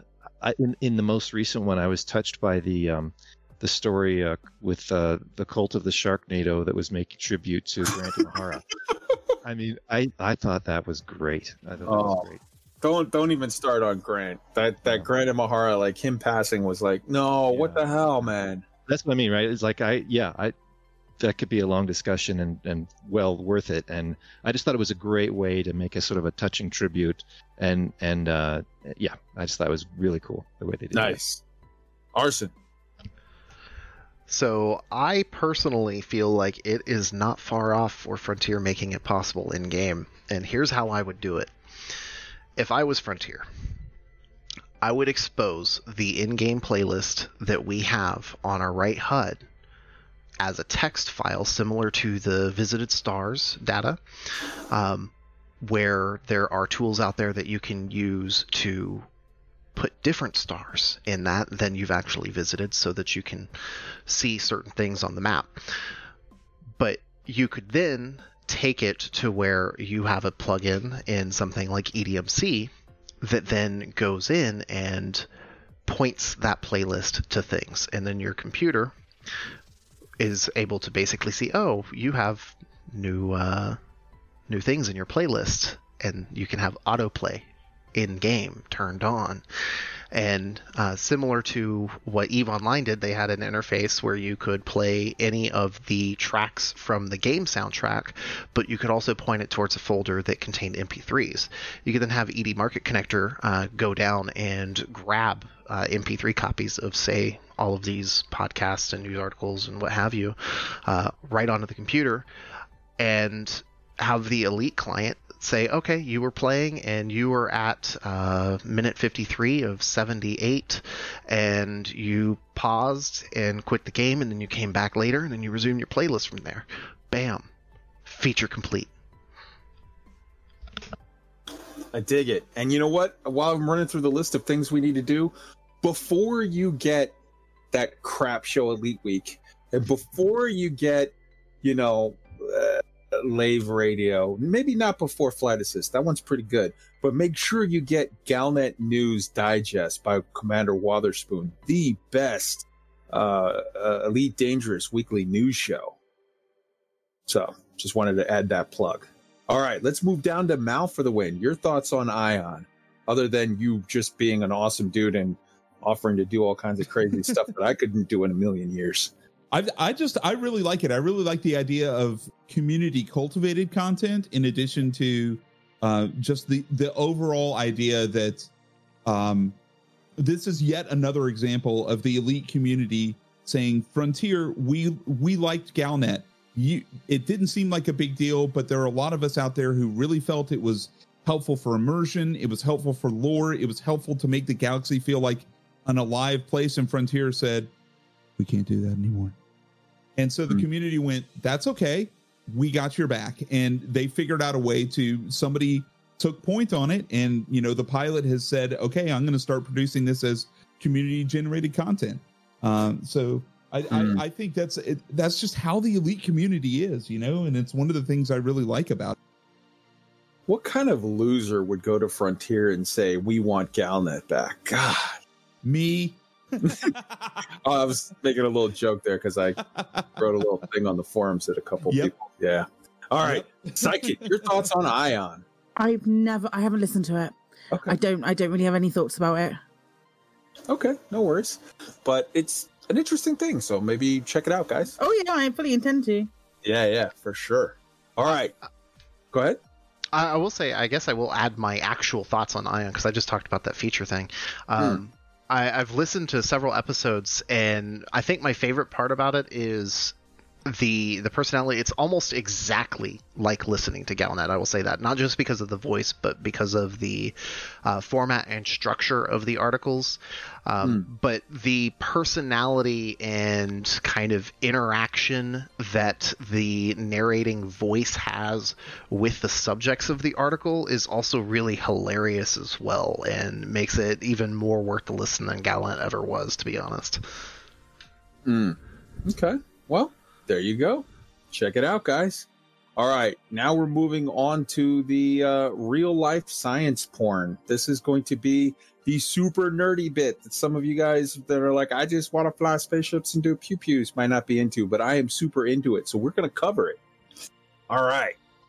There are three missions that are going to Mars right now. As we speak, there are three missions that are happening. One is pre launch, the other two are post launch. Let's talk about them. So, first off, we've got the American mission to Mars, and it's called Mars 2020. Which let me say something. After you hear the Chinese mission and the United Arab Emirates, uh, United Arab Emirates mission name, you're going to think, man, the Americans need to step up their naming game just a little bit. Mars 2020 is cool, but let's talk about it. Mars 2020 is a Mars rover mission by NASA's Mars Exploration Program that includes the Perseverance rover uh, with a planned launch on July 30th, 2020. So coming up in the next five days uh, at 11:50 UTC, and touchdown. It's scheduled to touchdown in the Jezero crater on Mars uh, on the 18th of February, 2021. So uh, like seven months, you know, flight.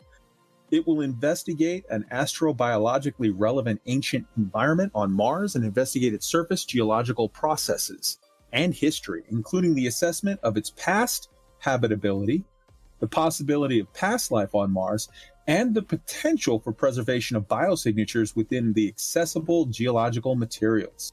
So it's going to go like puttering around from spot to spot, and it's got all of these little cache containers that that they're going to drop in certain like pickup locations for future missions. Mars 2020 mission was announced by NASA on the 4th of December 2012 at the fall meeting of the American Geophysical Union in San Francisco. The Perseverance rover design uh, is uh, derived from the Curiosity rover that everybody used to love watching the videos of, and will use many components already fabricated and tested. New scientific instruments include a core drill, and it also has Ingenuity, which is a helicopter drone that it's a very cool little. It's like a drone that launches off of the rover, and so it's going to do a little tag team mission there, which is super super cool. Next up, we have the China Mars mission, which is called Heavenly Questions, Tianwen, Tianwen 1, which means Heavenly Questions, uh, is an interplanetary mission to Mars by the China National Space Administration to send a robotic spacecraft, which consists of an orbiter, a lander, and a rover. The mission was successfully launched from the Wenchang spacecraft launch site uh, just uh, on the 23rd of July, just a couple days ago uh, with a Long March 5 heavy lift rocket and is currently en route to Mars. Its stated objectives are to search for evidence of both current and past life and to assess the planet's environment. The name Tianwen, uh, which means heavenly questions or questions of heaven, come from the long poem of the same name written by Qu Yuan, one of the greatest poets of ancient China uh, from about like 300 BC. So uh, there's links to both the Mars 2020 mission and the Tianwen 1, the Heavenly Questions mission from China, uh, to the Wikipedia for both of them. Look into those. The third mission is the first mission, uh, really space mission by the United Arab Emirates. Uh, it is the UAE Mars mission called Hope, or uh, what is it? Al Al Amal in their language. The Emirates Mars mission is uh, an uncrewed space exploration mission to Mars, uh, which launched uh, the Hope Al Amal orbiter on the 19th of July. So just you know, whatever in the last 10 days or so, uh, 2020, uh, at 9:58 uh, UTC. It was sponsored by Mohammed bin Rashid Space Center and United Arab Emirates Space Agency, and manufactured by the University of Colorado Boulder, Arizona State University, and the University of California, Berkeley. The probe will study daily and seasonal weather cycles, weather events in the lower atmosphere, such as dust storms, and how the weather varies in different regions on Mars. It will attempt to answer the scientific question of why Martian atmosphere is losing hydrogen and oxygen into space and the reason behind the drastic climate changes on Mars. The mission is being carried out by a team of Emirati air engin- engineers, rather, uh, in collaboration with foreign research institutions, and is a contribution towards the knowledge based economy in the UAE. Uh, Hope is scheduled to reach Mars in February of 2021. So basically, all three missions, we're, we're in every two years or so, there's a brief window of about a month and a half uh, at the most. And in that sort of window, uh, is is the prime time to get the transit orbit so that there's a there's a thing when you go from Earth to Mars, you want to take off at a certain time so that you plan it out to where it makes it sort of the shortest distance from takeoff to, to landing and the sort of highest probability of a success window uh, of those two. And we're at the sort of early end and you you always want to try to aim your your schedule for your launches at the beginning of that window just in case you have horrific luck with weather and whatnot and you have to postpone a week or postpone two days or three days then another week then two days and whatever. This is sort of how it's done. You don't want to miss that window and now you're you're dealing with lower probability of success and longer time and more work to get it done. So we're at that point. And this is so beautiful man. This is in a time where on earth we're still having issues with uh sort of you know not everybody playing nice all of the time. The uae here the united arab emirates chunked down a ton of money to get you know a japanese rocket with uh, a bunch of components on the on the late stage device being built by the University of Colorado and Arizona State and California Berkeley, UC California Berkeley, and this is like and, and they named it you know Hope, and this this they're not in this case I got to give them a lot of credit because they're not going for the sexy thing of like we're going to put a little scooter down there and roll too. Their mission is their ship is going to be orbiting Mars for years collecting climate data and sending back data that is going to help the world, everyone, sort of with the next steps. America and China have two sort of similar missions. Uh, I think the Chinese mission seems to be more ambitious in scope, but we're both sort of putting down in two different spots and searching, and we're both clearly searching for life. Uh, the Chinese come right out and publicly say they're looking for current life and past life. Now, I, I want to be clear. I, I, when they say they're looking for current life, I, I'm not saying they're looking for little green men. They're looking for microbes. They're looking for, you know, dust particles that might have some sort of like, you know, some version of like, uh, like microbial or, or, or, or viral or whatever life. But we're also both searching in, in crater locations for like oh wow this may be we might find some rocks that have some geological samples that show you know a fossil of a, a thing or whatever that was there you know 800 million years ago or who you know whatever. Um, but yeah i've talked for a long time with my science stuff and now let's go around the horn. We're going to start with the guests uh, mal do you want to go first with your thoughts on all this? Yeah i it's a really exciting time. I uh, i had the the opportunity to go. I've always loved space since I was a kid, you know, and I had the opportunity to actually go to space camp uh, two summers during the height of the shuttle program, right before the Challenger accident. Um, and I've just always loved everything to do with getting feet off of the planet and and getting us and this these missions are the first steps towards getting humans to actually set foot on Mars. This is the all of these efforts have a nod towards what's going on on the moon right now, towards the Artemis missions, uh, towards in the next five to ten years, trying to get people as far from our planet as we possibly can. Um, so it's really exciting. The the first the uh, China mission and the UAE mission, I think, are also have already launched, right? Both yes, of those have yeah, launched. they're both But- they're both en route. Psykit and I are actually co-streaming the launch of the uh, Perseverance rover. Beautiful. And, uh, Mal for the Win and Dogs of Lore are both engraved on the dedication plaque. Where uh, our community is one of the 10.9 million names that are in, that are engraved on that rover. So Nice. we wanted to make sure that we got to watch that live. So Psykit's going to host me, and we're gonna we're gonna have it up live. So if anybody wants to stop by, it, it'll be fun, I guess. Abs- absolutely, absolutely. It'll be a blast, man. It's gonna be really early for you, Mal. I'll have to take uh, like extra caffeine pills and coffee and Red Bull. And, Beautiful. All right, Psykit. yeah, I'm just I'm just super excited. We're we're living in a really exciting time for um for space exploration right now. Um I hope in our lifetime we get to see at least at least like those really those next steps those steps to mars and all of that sort of those sort of things be, even begin to come to fruition that would be amazing um but even being in these exciting times now with this new wave of um everything that's happening um i'm i'm super pumped for it really really excited Mm, beautiful. Arson. Can I say modern space race?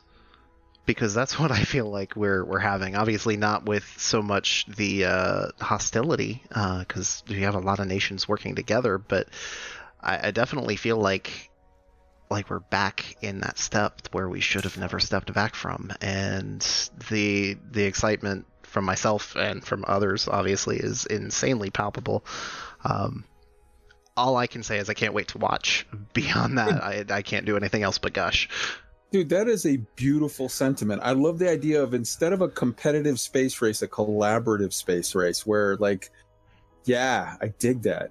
That's awesome, man. Roy, hit us hit us with the knowledge bomb.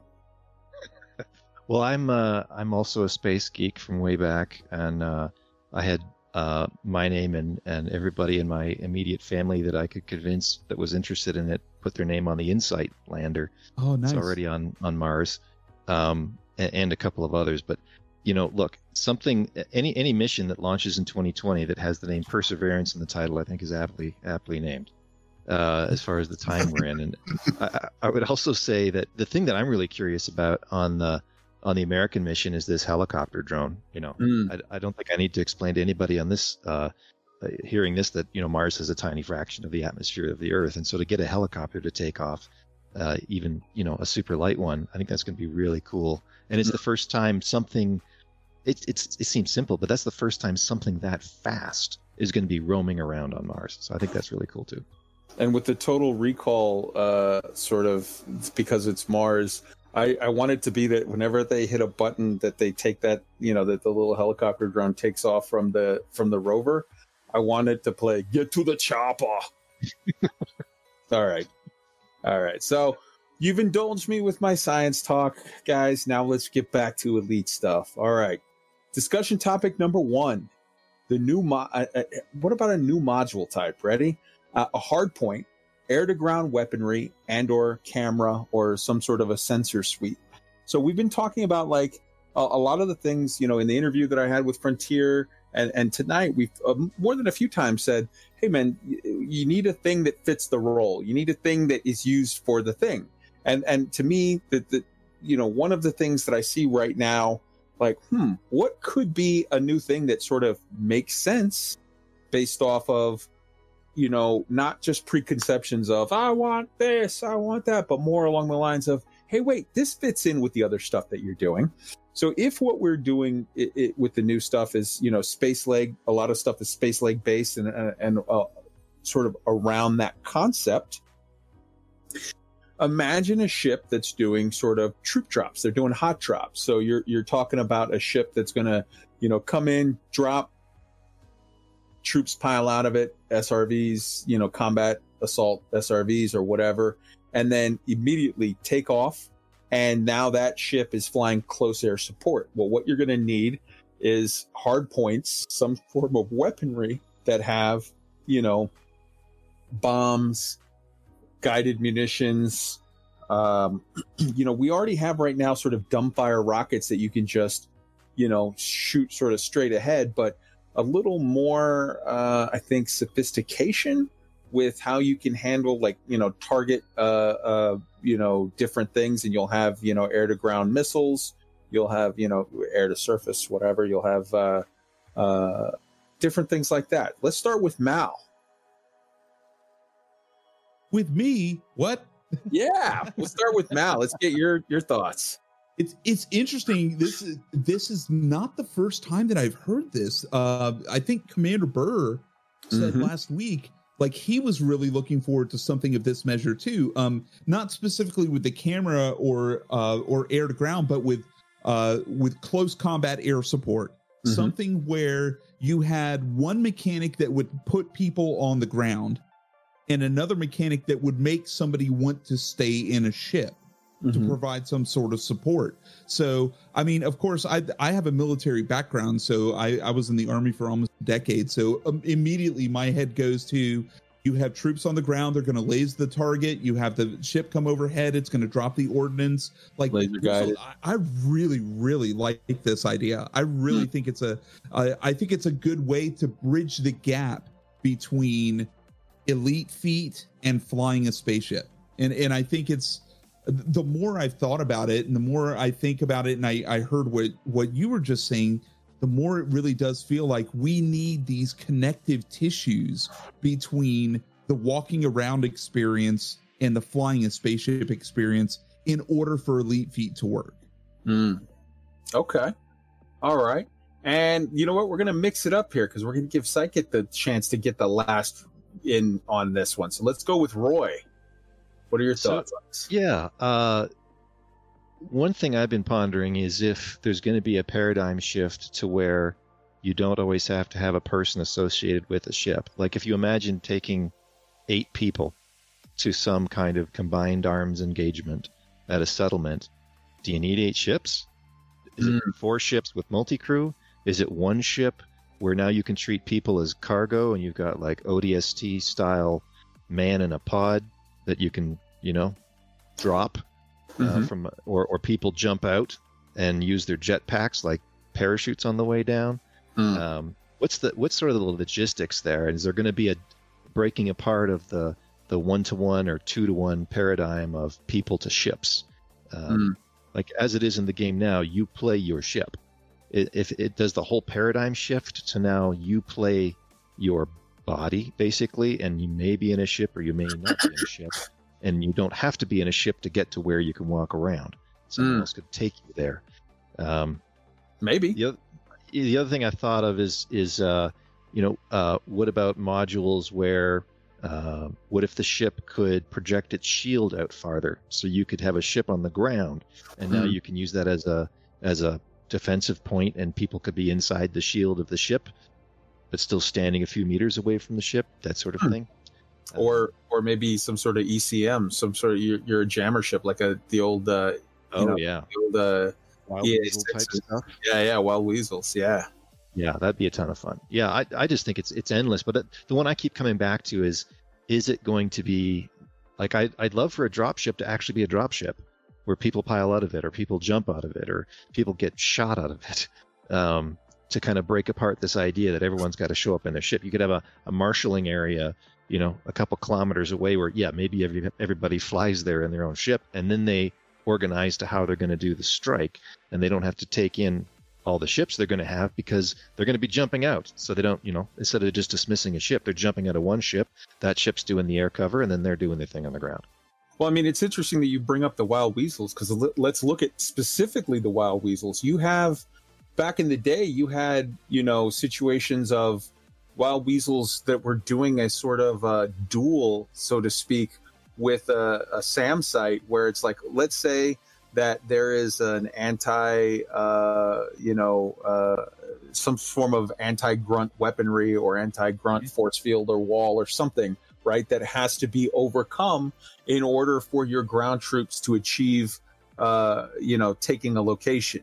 But uh, you have to go in there with your wild weasel and do a sort of a duel with the site that is now launching surface to air missiles at you.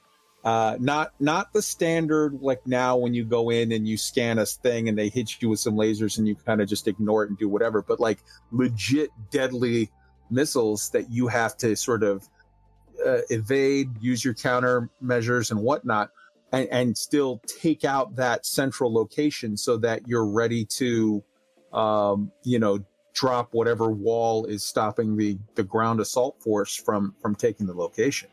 Mm-hmm, mm-hmm. That could be cool. All right, Arson, hit us up. Arson, I would have muted? to. Oh, no, okay. no. Uh, I would have to say that one of my favorite activities uh, is is actually settlement assaults. Um, I, am going to latch on to a few things already said here. Uh, number one, laser guided missiles. Oh my goodness. Um, I would love to have uh, my head tracker or VR headsets support uh, turret control for Apache helicopter style multi cannons hmm. to support infantry. Um, but a little known feature now, I feel like I remember this is the case, but it's been a long time since I've done a settlement assault in wings. But you can actually, uh, your SRVs and your ships in a wing, they have shared targeting. So if an SRV targets, say, a gun emplacement, the ships in the wing with that SRV, and if this isn't the case, that needs to be, um, can actually turn around and target the wingman's target to target that. So you're suddenly able to bring your ship's weapons to bear. I want to see that kind of mechanic across all of it. I also want to see just in Odyssey in general, I really want to see the separation of your player and your ship. Uh, even as far as if I am on Roy's ship and Roy decides to go exploring, you know, 20,000 light years away, and I was on his ship while I'm on his ship. Uh, it maybe would be cool to be able to control some Achilles robots through telepresence in my assets on the other mm. side of the galaxy. But for that combat stuff, the like I said, the laser guided missiles, having a ship drop pod your uh, hell divers or whatever uh, over a base through a quick flyover at high altitude and then park you know six kilometers out firing like you know these massive missiles from way outside to take out power generators or turrets uh, mm. for the infantry would be uh, just that kind of stuff would be amazing. So I- i'm curious to see what frontier does that's for sure. Right on. All right mama psykit bring it home. Hit us with some knowledge bombs. Just to, to jump on like the back of what everyone has said really um the odyssey trailer the first initial odyssey trailer with seeing the ships flying so closely to the the people moving about mm. does give me that little bit of hope that there is going to be like that ship ship to ground interaction um rather than it, it becoming like a completely separate entity i mm. think I, I'm, I have faith that with the amount of time that they've spent working on it that um I, I have faith that we're going to be pleasantly surprised, but I still remain forever cautiously optimistic. Hmm. I remember you saying that actually in the interview with Burr, and he was like, "Yeah, I've never seen the full video because I pass out at that point." Mm-hmm. yeah, yeah. All right. You get so excited. yeah. No, I get it, dude. I get it, hundred percent. All right. So let's take it to discussion topic number two internal ship customization slash livery. Okay, I would like to see more internal ship customization livery options. Uh, Frontier could even use this as a revenue generator. You know, let's you can sell different cockpit themes, different types of internal lights options, pets. Come on, let's get some co-pilots up in here. If you put it down and say, "Hey, twenty thousand ARX," and you get a little you get a little uh, dog of lore in your cockpit that like you see him walking around in a little uh, Remlok suit with his little helmet and Yes, he's got his and he's got his little like uh those those boots from expanse where every time he walks his little the back of his boots his little booties light up. Come on man. Have, or- have you seen my Be Right Back scene on Twitch? oh yes. Oh yeah. With the dog is walking behind, and the srv is behind it. Exactly we need. absolutely. Absolutely I, I i dig it but i want it i want it you know with the little magnetic boots Yeah. like just hanging out in the cockpit while you fly around. And and and then you know like a, a little captain's quarters that's just off of the cockpit where just like how, how jean-luc picard had his little his little room was right there off to the side. And it's like yeah you go in there and and oh look on the wall i've got my triple elite plaque that's up. And oh i've got my you know you helped out the hull seals whatever thing and oh i've got this and i've got that. And you know who know and, and you know it doesn't have to just be a doggo. There's cat people out there. There's even a certain somebody who's fond of a space hamster uh you know and i'm not talking about somebody from Baldur's Gate. I'm talking about a, a little una out there. But uh yeah for sure i think all right so that's that's the thought. And we're to start with psykit. She's to drop it on us what are your thoughts on this Um, I don't really have any. Um, I don't. I think it's. I think it's going to be difficult for them to optimize it having like a little dog running around inside of your um inside of your cockpit. Well, yes, is um, a wonderful idea. I think it would be difficult for them to optimize it so that it's um capable. Those were of those people with um lower end machines would potentially be struggle for that. Um, the one thing that Elite is really, really good at doing is optimizing for the lower end end machines. Um, and implementing stuff along those lines is probably going to be a little bit of a drag on resources potentially.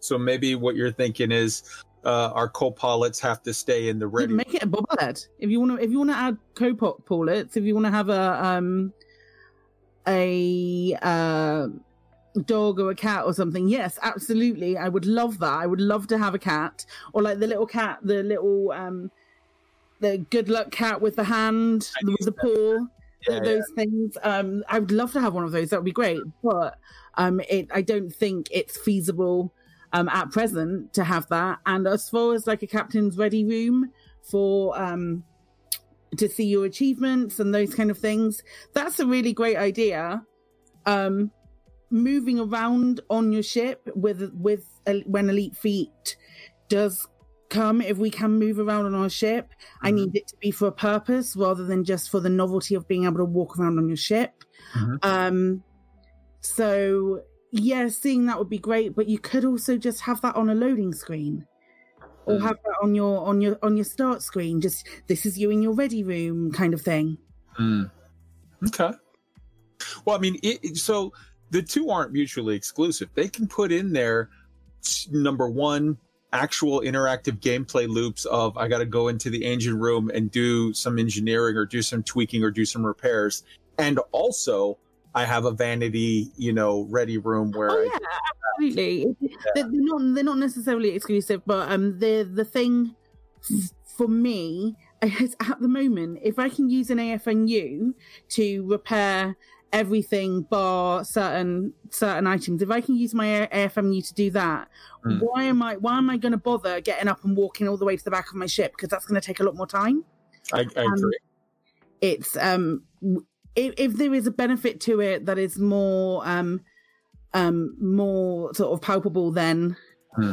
um what what we currently have i don't want i don't want them to sacrifice what we currently have to bring something in that is going to take longer which i mean essentially all comes down to the grind which we should be used to now but still it's i don't know i don't know i'm not super i'm not super keen on the idea of walking around a ship i'm probably one of the few that isn't super keen on that but Mm. um yeah I can tell you this from other MMOs, uh, citing I'm just going to cite Final Fantasy 14 right off the bat as an option because that's one that I spent a lot of time playing. There are people that ha- literally spend hundreds of dollars of real life cash on first they have to go and buy their mansion and that you don't that that you buy for in-game credits um, but you then have to go and spend actual cash on their version of the ARX store which is called the mog station to buy all of these special glam items that you can put in your house and then those people keep up their subscription. I keep up my subscription subscription to final fantasy.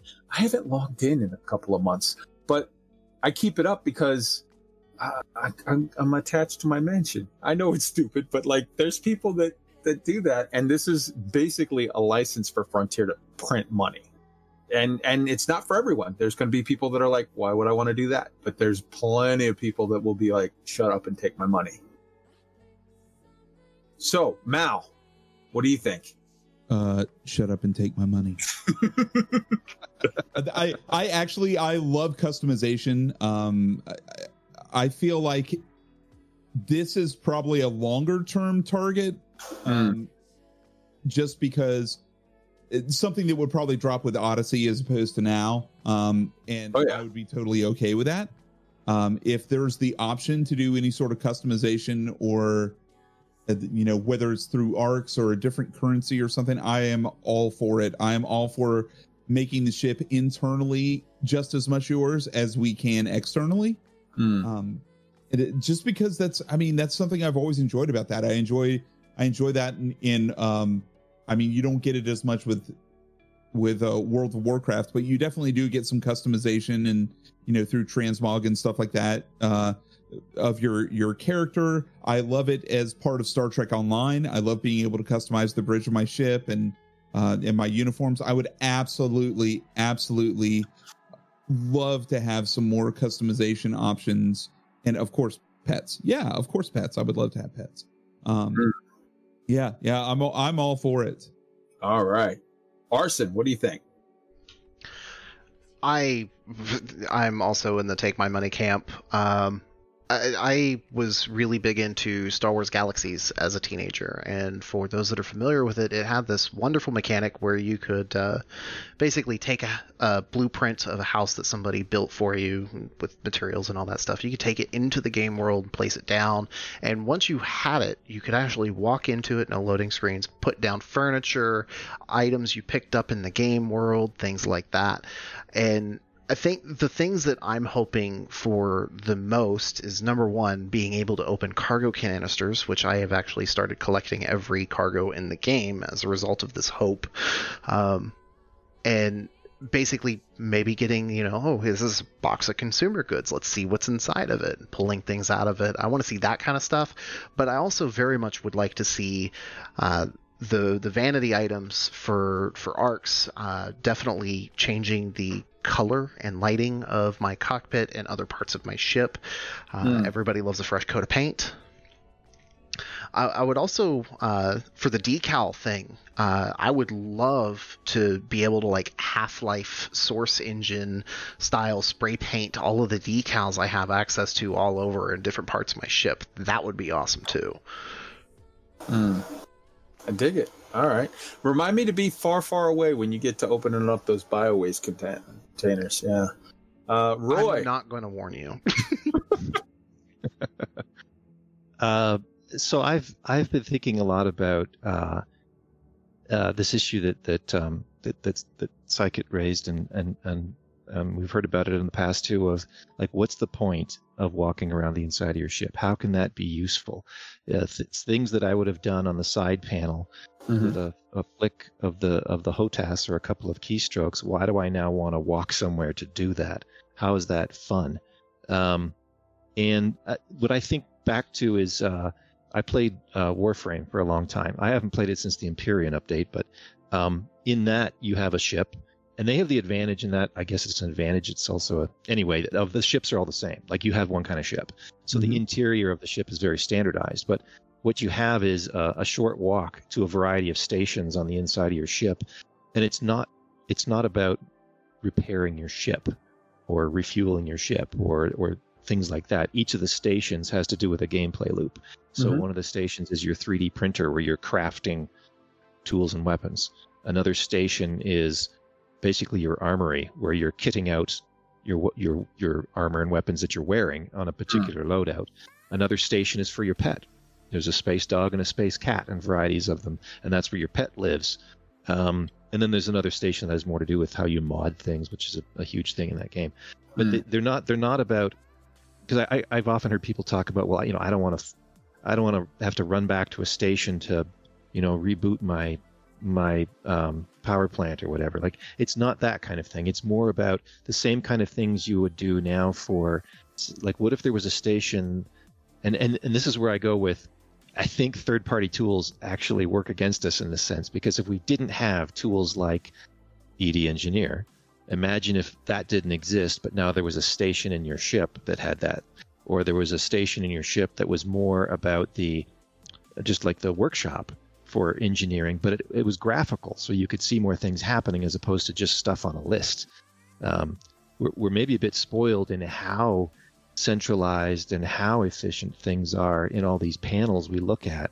Um, but if you think about it, when you're like in your engineering panel, uh, your workshop panel, you're doing stuff that somehow automatically is just happening in the background, like your stuff is being added on to a weapon or uh, added on to your FSD drive without any physicality happening. And that's maybe what could be added if those things were done in a station on your ship.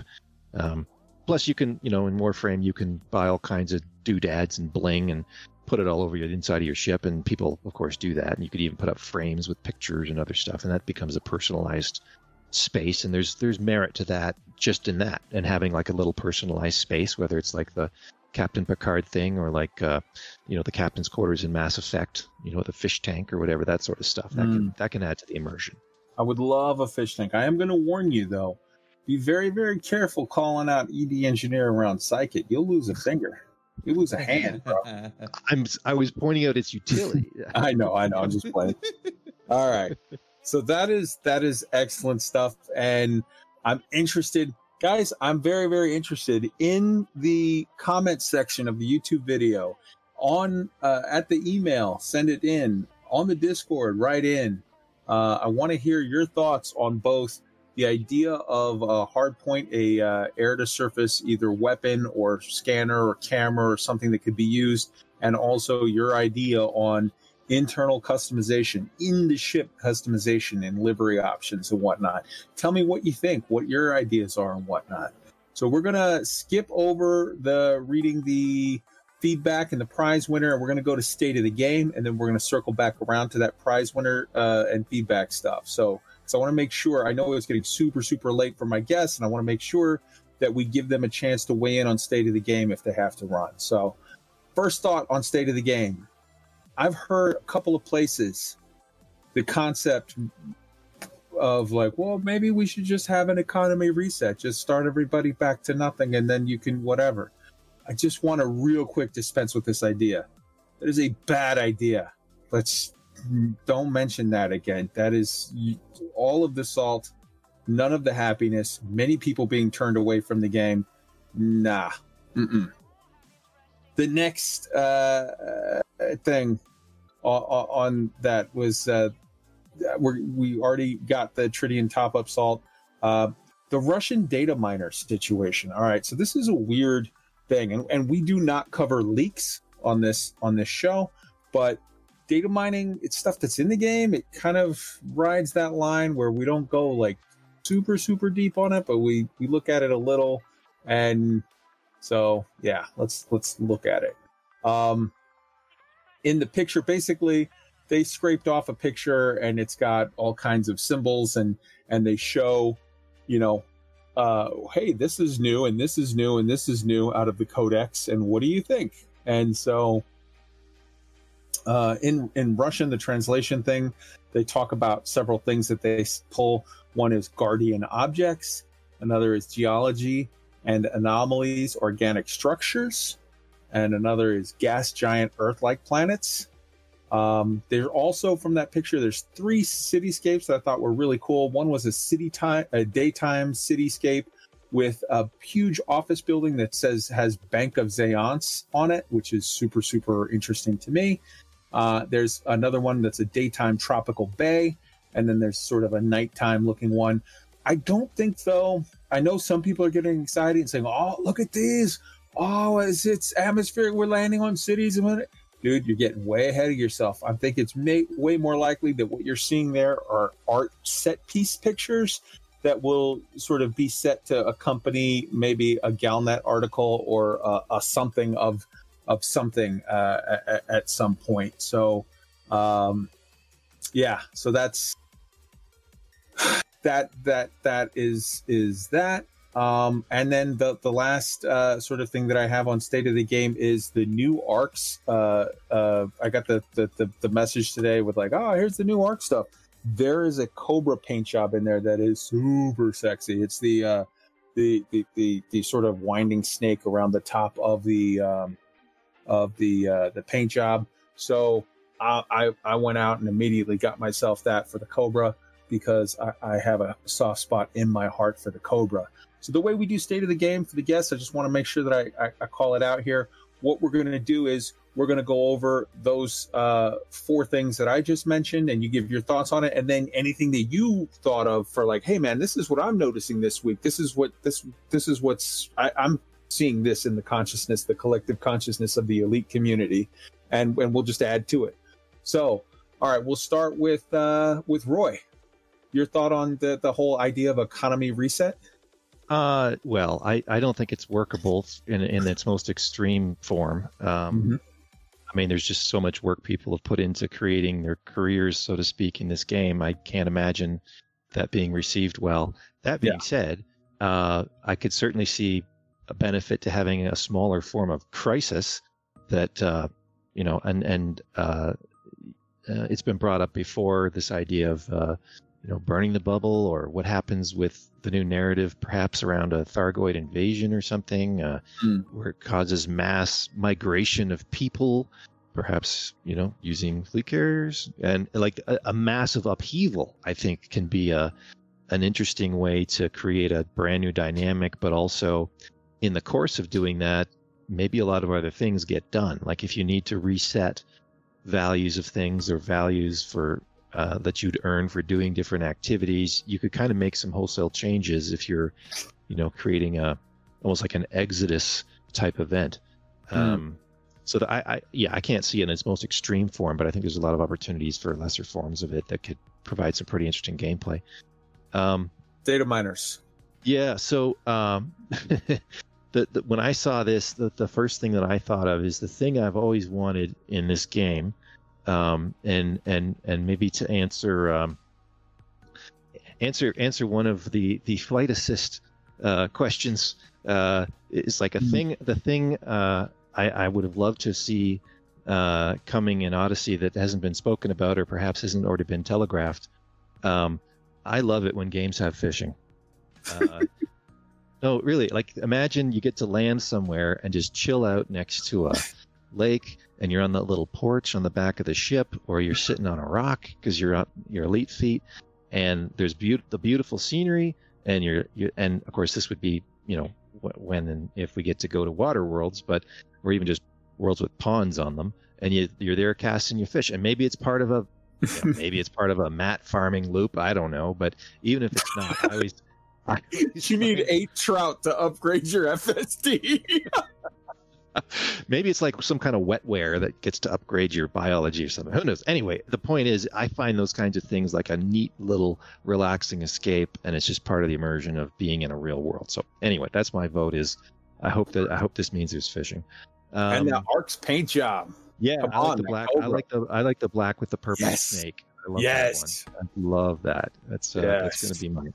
So. Beautiful. Now, what do you have to add to the state of the game, or did we pretty much cover everything in the show tonight? Uh, you know, I I'm not going to spend much time on it. It's just about the whole mining and the patch thing. I'm I'm I'm having fun taking a break from that stuff and focusing on. There's lots of fun stuff to do in BGS, um, uh, and uh, I've taken some time to go, you know, farm some stuff for th- uh, Thargoid parts and the the AXI initiative. Uh, it's just a I don't the, the, the interesting thing thing is I'm not feeling any you know fear of missing out because I'm not mining because it's not working. So Yeah. it's a bit it's a bit freeing actually. So Whoa, whoa. Tinfoil hats, everybody. What if they're new coking us? What if they're going to give us like, you know, a month of free tritium or whatever so that there's a massive break? And then when they introduce mining changes that bring mining down a good bit, we've had a whole month of nobody mining. So like people don't scream as much about it because they're like, it's new coke. We had that break in between. And oh, okay. All right. So arson, uh, economy reset. Just you can give a one word answer. It's dumb. Well, we'll accept that. Well over 6,000 hours since January 1st, 2015. Hell to the no. Beautiful. Um, Russian data mining.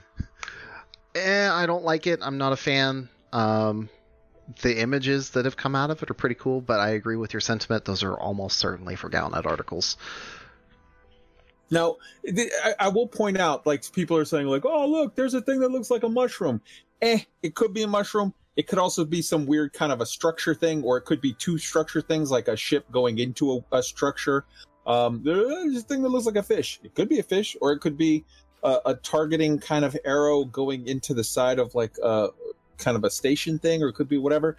The one that oh, it looks like a plant. Okay, I agree with you. It looks like a plant, but we've got codex. We've got we've got trade goods already that it's like, oh, this is you know whatever. This is going to be Lavian wheat or some crap. Like th- that doesn't to me sing out anything. And the one that people are like, oh, it looks like a little bug. I think what you're looking at there is uh, Vitadine nanomeds, uh, which Yeah. you know I've already said those are going to be the health pots when we go running around shooting. yeah, Um, so all of that stuff, the, what I see when I see that kind of art coming in into the play, Hmm. even though it's not something that illustrates that oh this is going to be in game in Odyssey, which I don't think is the case, um, it still tells me that later on when they get down the road in Elite where they're building Earth likes for us and Mhm. they're using all of that animal technology that they built in Planet Zoo. Oh my gosh it's going to be awesome because you're seeing all these really cool, just strange things that Frontier has like. It actually seems like outer space, and that the fact that that's where their mind is going just gives me so much hope for the future of Elite, and I think it's wonderful. And the data and on a scale of okay on a scale of one to sexy your thoughts on the uh, uh, super sexy cobra the black paint job with the purple cobra uh, python ship whatever snake on a cobra uh, it's snake on a cobra. I'm tired of these snakes on these planes. Um, Yeah. The it's sexy. There, there- Mm. There's there's not a scale big enough. I don't think. I'm, I'm not i am not tired of these emmer effing snakes on these emmer effing paint jobs keep them coming i love that i love that that that paint job all right let's see who wants to go first for this one does mal want to go first the second one gonna want to go first i've been trying to mix it up but now i'm gonna give you guys the choice you decide Oh, no. Okay, Now. I'll go. all right so Um, economy reset I'm I'm gonna say hard no, hard pass on economy reset. There's there's a lot of I like the idea of having some major event that would shake things up considerably, but I I agree with the sentiment that too many people have put in too many hours to get where they are in the game and don't want a uh a fight club level tear down the establishment event to happen. Mm. mal you had me at hard no all right russian data mining your thoughts Um, I, I, I mean, honestly, I don't. The, the most interesting thing to me about these is that the the specifically the little assets of like the fish, the leaf, the the the nanobot. the pyramid Yeah, yeah. Th- what those look like to me are more. It's it's the possibility that they're assets that were created and never used, or that they're assets that are going to be used before we go to Odyssey. So I think at the most, this speaks to me that there are still options for new content, which is exciting. I don't know what that content would be. I don't. I don't really, you know. I mean, yeah, it looks like a mushroom and a fish and a plant to me, but what does that mean? I don't know. It just means that there's the potential for something we haven't seen yet in game, and that to me is exciting.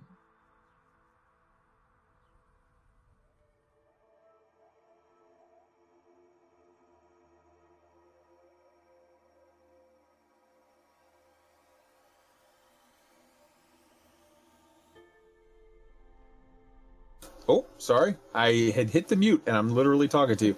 Uh, last thing was the uh, the paint job on the Cobra. What do you think? I I love the paint job on the Cobra. I'm not a fan of any of the Dazzle paint jobs, but man, Yeah. that Cobra is sexy AF. I will agree with you. Beautiful, beautiful. And because I forgot so rudely uh, on arson, uh, well, actually, wait, I was just about to make the same mistake. Mal first. Your other thoughts of anything you want to add to state of the game from this week, or thoughts, or whatever, or did we cover it? Everything we talked a lot. Yep, pretty much covered it. I'm I'm excited to also not be mining and not have mining FOMO. Yeah. It's nice to just be able to focus on BGS uh, for a change. Mm, beautiful. All right, and and doubling back to arson real quick. Is there anything that you wanted to add to state of the game?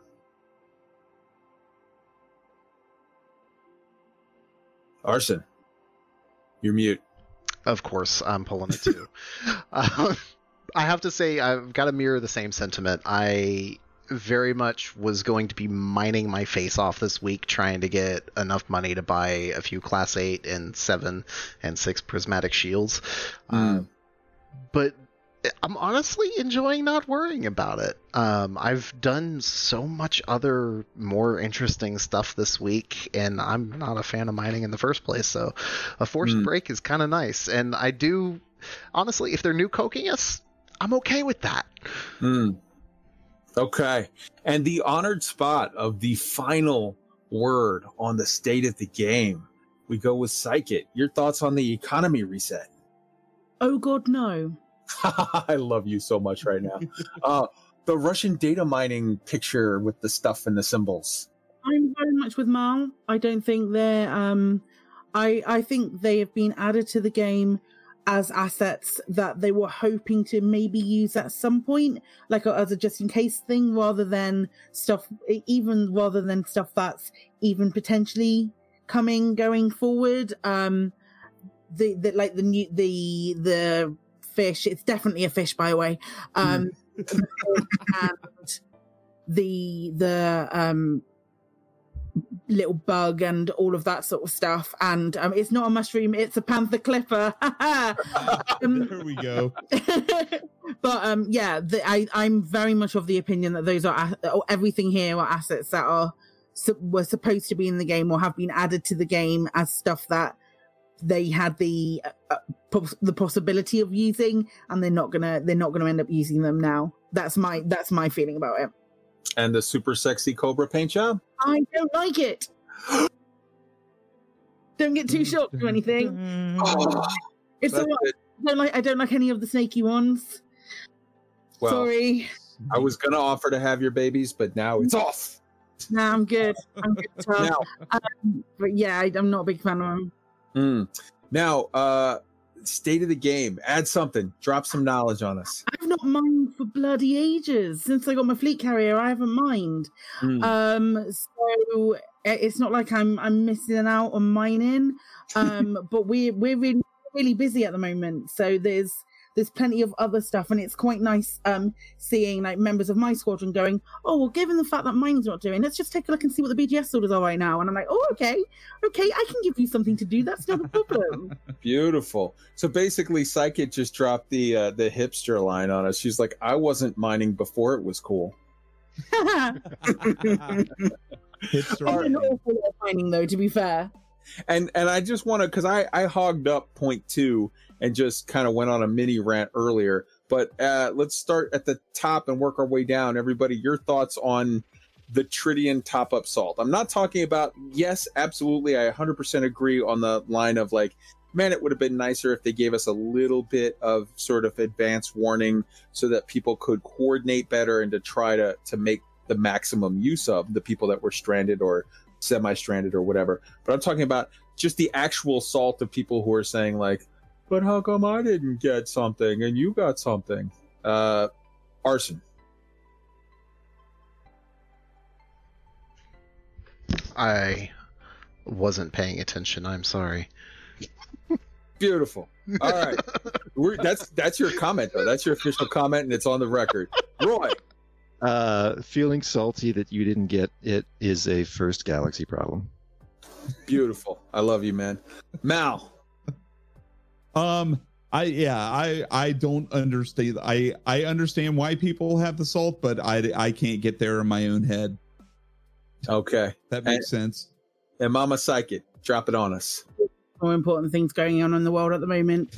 It is what it is. Beautiful. All right. So we're all sort of of the same mind of like everybody chill. And also again, and and we're not in any way being, I don't think any of us being disrespectful of those people who are legitimately put out because they're stranded, they're trying to get out there. But we're just saying we're all enjoying the little break from mining. And it so with the one exception of those people that are stuck out there please frontier help them. I don't i've got 45 billion in extra liquid assets. Take it out of my money. Give them tritium. Let them keep going those heroes that are going out there to do their dssa stuff like please god help them out so so that the the, the, best of us aren't in a situation where they get screwed. But for everyone else in the bubble chill the hell out. Um and just you know go do other stuff. Go help psykit do her uh bgs stuff. Come turn the wheel. Come uh um do whatever cool new thing the op ida guys are going to be doing as now they're like you know whatever starting a, a maybe starting a, a, a fema like i said in the bubble or or or or go buckyball racing or go to get in on the op ida or not op ida the axi uh art of war. Like all of this stuff there's there's everyone it's it's a weird thing to me because everyone has spent the last year doing two things number one. Everyone has been saying mining's too overpowered. It sucks. You have to mine. You have to mine. You have to mine. And then the second thing uh, that they're saying is like man, uh, you need to buff other things so that people don't feel guilty for having to mine all the time. They can go and do combat, or they could do, do BGS, or they could mission run, or whatever. Okay, we're in a place right now where mining is not overpowered, and you could go do all of those other things that you've been saying you've been wanting to do for forever. Go do them. Mining will be back in a week. Just, just chill. All right man i'm gonna get hate mail for that one all right uh let's uh now that we've gotten everything for that let's go back and we'll cover the uh feedback and the prize winner and we're gonna start with dj wiley's feedback Okay, so uh, DJ Wiley wrote in, and this was, of course, to the question about the mentor program, having that in the game and pros and cons. Hmm. Um, DJ says, I think a mentor program like you described should really be a no brainer for FDev to implement for three reasons. One, they help address the well known steep learning curve of the game, helping retain more players and ultimately meaning more potential revenue for the company. Two, they tap into the resources of the awesome community around the game. They're basically a shed load of players that would be willing to give up their time and practically work for FDev for free to help out new players and again boost retention. And three, they will promote and make use of the underutilized and often maligned feature that is multi crew.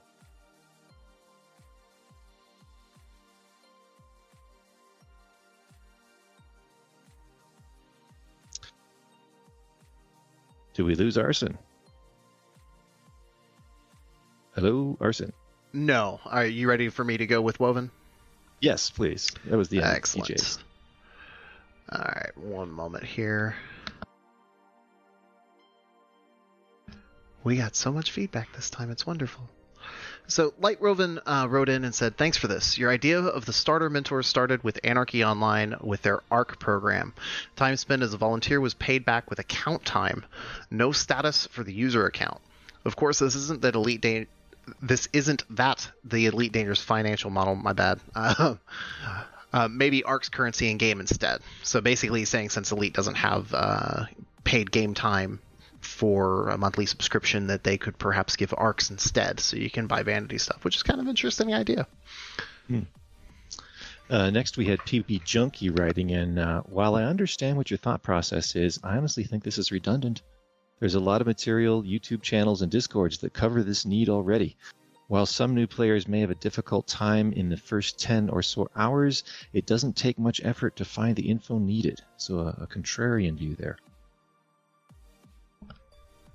Definitely so. The next one was from Bob Blunderbust says, I think the mentor system is good. I think giving people items will not work. People would try to game it and only be in there for the prize. Maybe it could just be a uh, CH, I'm not sure what that is, uh, for people just willing to help with nothing but the feeling of helping. I also am not sure how well that would work. Uh, Elite is a game that you got to want to learn, and some people are not willing to Google or look it up on YouTube. I had a friend on Xbox who was a pilot in real life and couldn't figure out how to fly the ship and just gave up. I just don't see a mentor program helping, and we have a ton of YouTube channels who do cover a lot about the game that you would ever want to learn. So I got to say, I think mentor program would be useless, and also a lot of nice squadrons in the game that help people who join as well. So in a way, mm. that is a mentor program already in the game. So also a contrarian view to the idea. Okay. Uh, I'm going to double back to Teflon 12 yes, here. He said, uh, I think a mentor program isn't a bad idea as long as there are plenty of new players still coming in. Some of my favorite memories of playing this game are when I was playing with other people early on who were more than happy to help me learn whatever I needed to know. For example, my friend Dan, who, bought, who brought me into the game, taught me how to go bounty hunting and helped me outfit my first ship after the Sidewinder.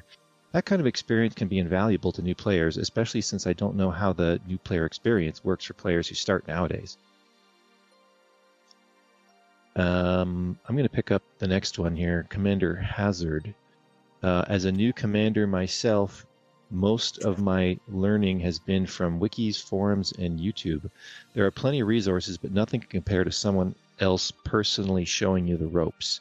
It would be great if the student could rank the mentor on a few factors such as knowledge, kindness, help, helpfulness.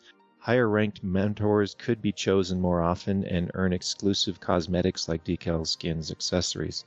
As with any system that gives a reward, of course, you're going to have people in it for just the rewards that don't actually care about mentoring, but they'll naturally get lower scores. So an interesting thought hmm. there. All right.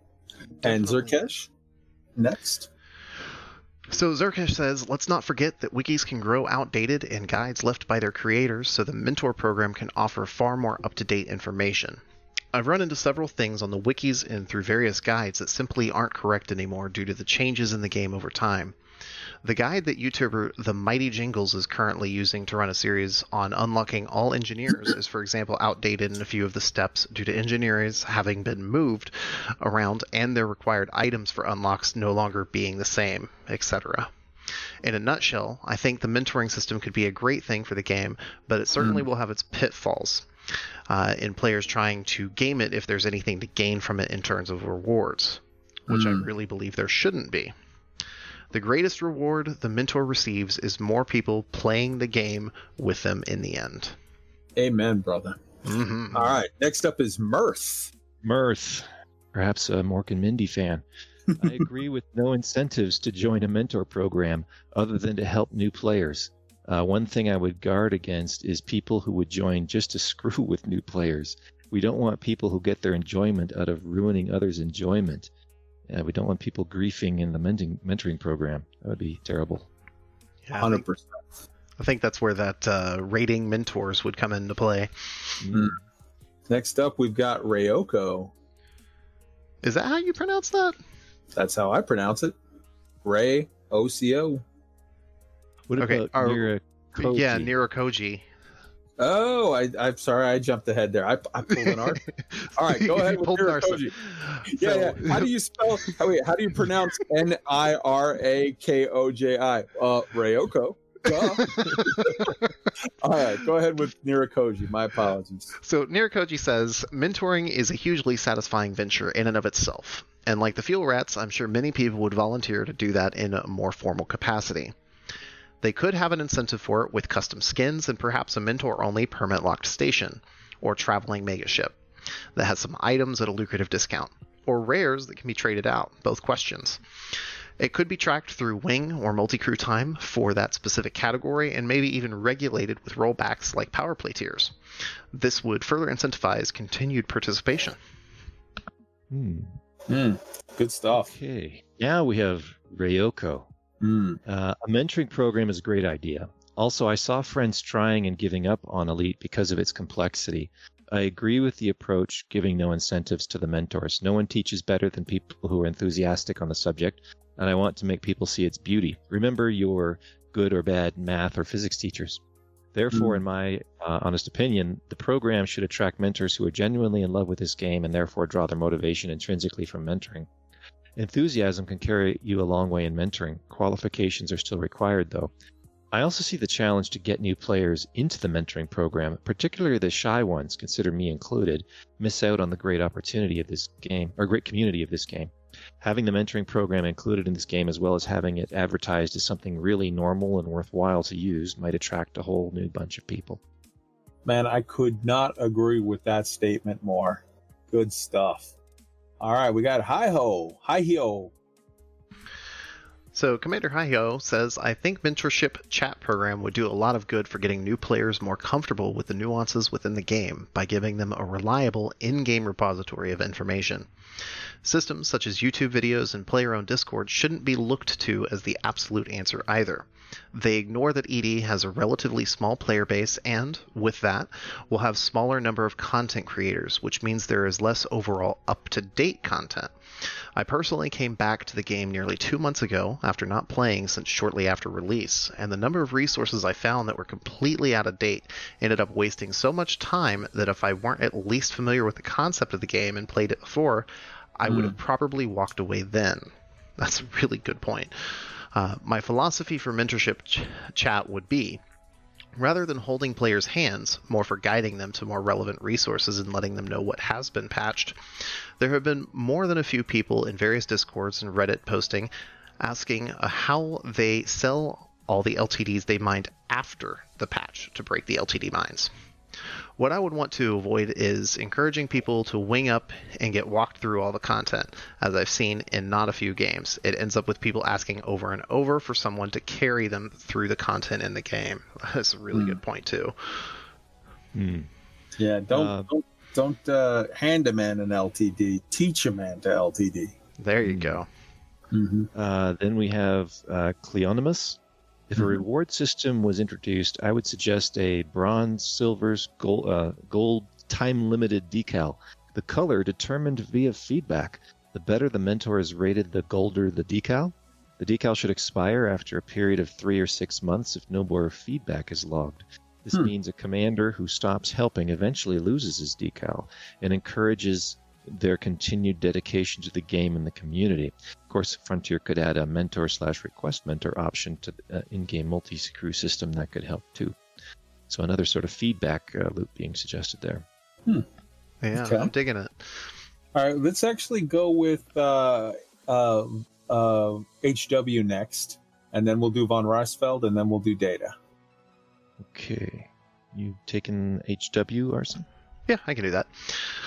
So HW uh, emailed in says, "Hi, a mentor program would be a good idea, but much more needed is to have more information and documentation within the game. It needs to be possible to successfully play the game without any outside information as a single player. Please keep in mind that there are people playing on an Xbox, which is a device limited to playing games. That requires that everything needed to play the game needs to be within the game itself. Mentors shouldn't be required. Their function would mostly be to figure out what needs to be put in the game so that it can be successfully played. Helping others would be one possible means to that end. I'm not sure if it would help though. Or maybe I'm not playing Elite Dangerous successfully. It comes down to either some trade or some sightseeing missions, none of which even really pay out while evading useless. Annoying interdictions every now and then, while endlessly flying and docking and undocking. It just gets boring very soon. I can't say that I agree with all of that one, but I appreciate uh, that you took the time to write in with your feelings, and everybody's viewpoint is valid to a certain extent. I mean, it's what you feel. So, yeah, I mean, maybe maybe there's some different things that you can get involved with. I would su- strongly suggest join the Elite Week Discord, and because you you know you sent your feedback in uh, via the the uh, Elite Week 3306 at gmail.com. Um, but join the Discord and and get involved in some of the group things that we're doing, and hopefully, I think you'll maybe find it a lot less boring and a lot more sort of rewarding and interesting. And you would not believe the amount of times that we're just flying around with a half a dozen people being silly and and telling jokes and just just cracking cracking you know jokes and cold ones and having a good time.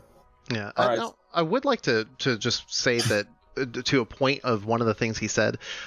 One thing that Frontier could do, they have these lovely training missions that have the voice actor that they added several patches ago, and Mhm. like major patches.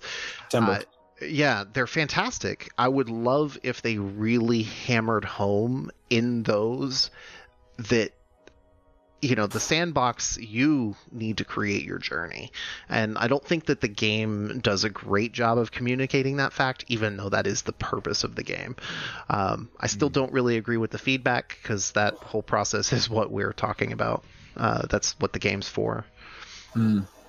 Okay. Uh, Von Rice, Ricefield is next. Von Ricefield. I think. Yeah, mentor like one program. of those guys that tried to whack Hitler with the with the briefcase bomb. But yeah, Ah, Mentor Yeah. program. It's a shame one really doesn't exist. Granted, there's your typical tutorial you can select from the main menu, as well as a find a mentor multi-crew option, which is next to never used. But ideally, a mentor program would help massively in the elite community, especially with new players. From starting out to detailed explanation of career paths ranging from trading to piracy to exploration, which ships are ideal for what role, best ways to grind engineering, etc. Information as such would be extremely beneficial to new players rather than spending more time Googling uh, the web looking for answers. They can get uh, stuck into the game much sooner if such information was at hand ready to read. Heck, even veteran players can learn a new thing or two. Additionally, it can be a new way to build upon communication as well as allowing new players to engage in the community much sooner. Personally, I think we should push for this kind of thing, but as I stated previously, it's a shame that not enough people utilize this method as well as the find a mentor search within multi-crew. Hmm. Okay. And to wrap it up, let's end with Lieutenant Commander Data. Lieutenant Commander Data says, I like just about any idea that gives more opportunities for players to work together, the mentorship program included. I won't repeat the many good reasons already given by others, so here's an idea I think would be cool for such a program. More ways for the teacher and student to interact through the user interface. Like a sort of enhanced wing or multi-crew, where the teacher has more ability to control the ship, plot routes for the student's ship, etc. So much good feedback, and I, I could not agree with with Data anymore. Um, here's the thing, guys. This was very very tough. We got a mountain of feedback, and that was awesome. and even some of them that disagreed with me, like if if you know, I, I was like, okay, I see you're making a point there. That's interesting.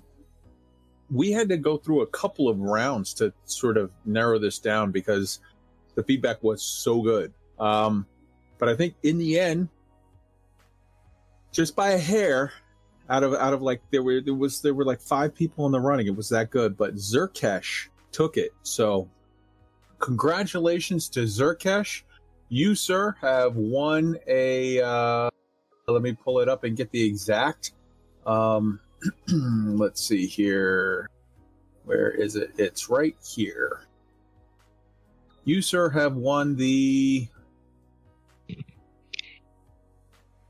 This one is the. ex- Wait, is this one explosive? Yeah, the explosion pack. You've won. Wait, am I looking at the wrong one? It was the Explosion pack this week. Yeah. yeah. I'm looking. I'm, I'm second guessing myself because I have this thing sort of put into a smaller window. There we go. The explosion pack. So that means that you get the Gamescom Cobra paint job. That's an exclusive. The PAX East Vulture paint job. I like that one. That's an exclusive. And the PAX South Sidewinder uh, paint job that again is an exclusive. So Zerkesh, congratulations. Uh, we're going to go ahead and uh, just message me uh, in the Discord, and we will uh, for sure. I'll get the codes to you, and you can redeem it. And congratulations on your victory. Um, now, for this week's community feedback, um, you know, this week you can win the Gravity Prize Pack. This is a decal and two paint jobs. And for your chance to enter this week's contest or just to take part in the community feedback section and hear your submission read and discussed on air, the topics are number one, the new module concept, an air to ground weapons slash camera slash, you know, whatever, di- uh, what, uh, some sort of, uh, what am I saying, guys? Camera, what's the other thing? No, no, no. The other thing of you got the weapons, you got the camera, you got the sensor, sense some special Sensors. like you know sensor or jamming, you know, like we we're talking about. Oh with the yeah, yeah. The wild weasels. Yeah, yeah. Um, and topic number two: internal ship livery and customizations. What you know, what do you want to see added to it? What are you like? Shut up and take my money. I want a llama in my ship, or oh my god, I want my I want a disco ball, or I want a bobblehead that is uh, all of. I want my power play. I want my Aisling Duval bobblehead. Uh, I happen to know, wink, wink, that they have a thing done up, so they have those. They have those internally. It's just haven't given them to us yet. So, what do you want for your internal ship livery? And as always, you can enter the feedback section with a well-written review on iTunes, Google Podcasts, or Spotify, etc. You just need to send us a picture in the Discord in the hashtag community feedback um, section so that we know because you know unfortunately if you live in you know australia or ireland or whatever i'm not gonna we're not gonna see your your feedback on itunes or whatever because they they segregate them all in different areas. But you know if you live in tokyo or afghanistan or iceland or new jersey just go ahead and write a itunes review or or, or uh, spotify or, or google play uh, review and take a picture of it and post it in that channel so that we know. And it can be you know it's not this isn't like hey you have to give us a five star review to be entered to win you can uh okay i just looked up at the chat and i see uh coffee maker and Aisling Duval body pillow and i think one of these two i want and one of these two i need Why? Uh, yeah. So, anyways, um, yeah, man, it doesn't have to be just a five star review. It could be like, hey, I'm giving you four stars. I like your show, but you know, it would be better if you did this. Whatever, like whatever, man. We're not we're not trying to force you to do. You know, oh, you can only just blow sunshine. Like, nah, give us whatever. But that's how you can win, and and those you know what the prize is now. So, um, get in touch with us guys we are way late we're gonna wrap it up it's been a great show i want to say again thank you so much to mal for the win and psykit for coming in and visiting with us. Thank you roy. Thank you arson. Thank you everybody in the chat and enjoying the the show later on in podcast form or whatnot. Um again make sure that you hit us up. You know all the ways. I said it in, in early on and it's going to be in the show notes. The show notes will have the timestamps coming up here in the next hour or two, and the podcast version will be ready to uh, to air, you know, tomorrow morning. So, uh, Arson, go ahead and play us out, brother. Let's get out of here.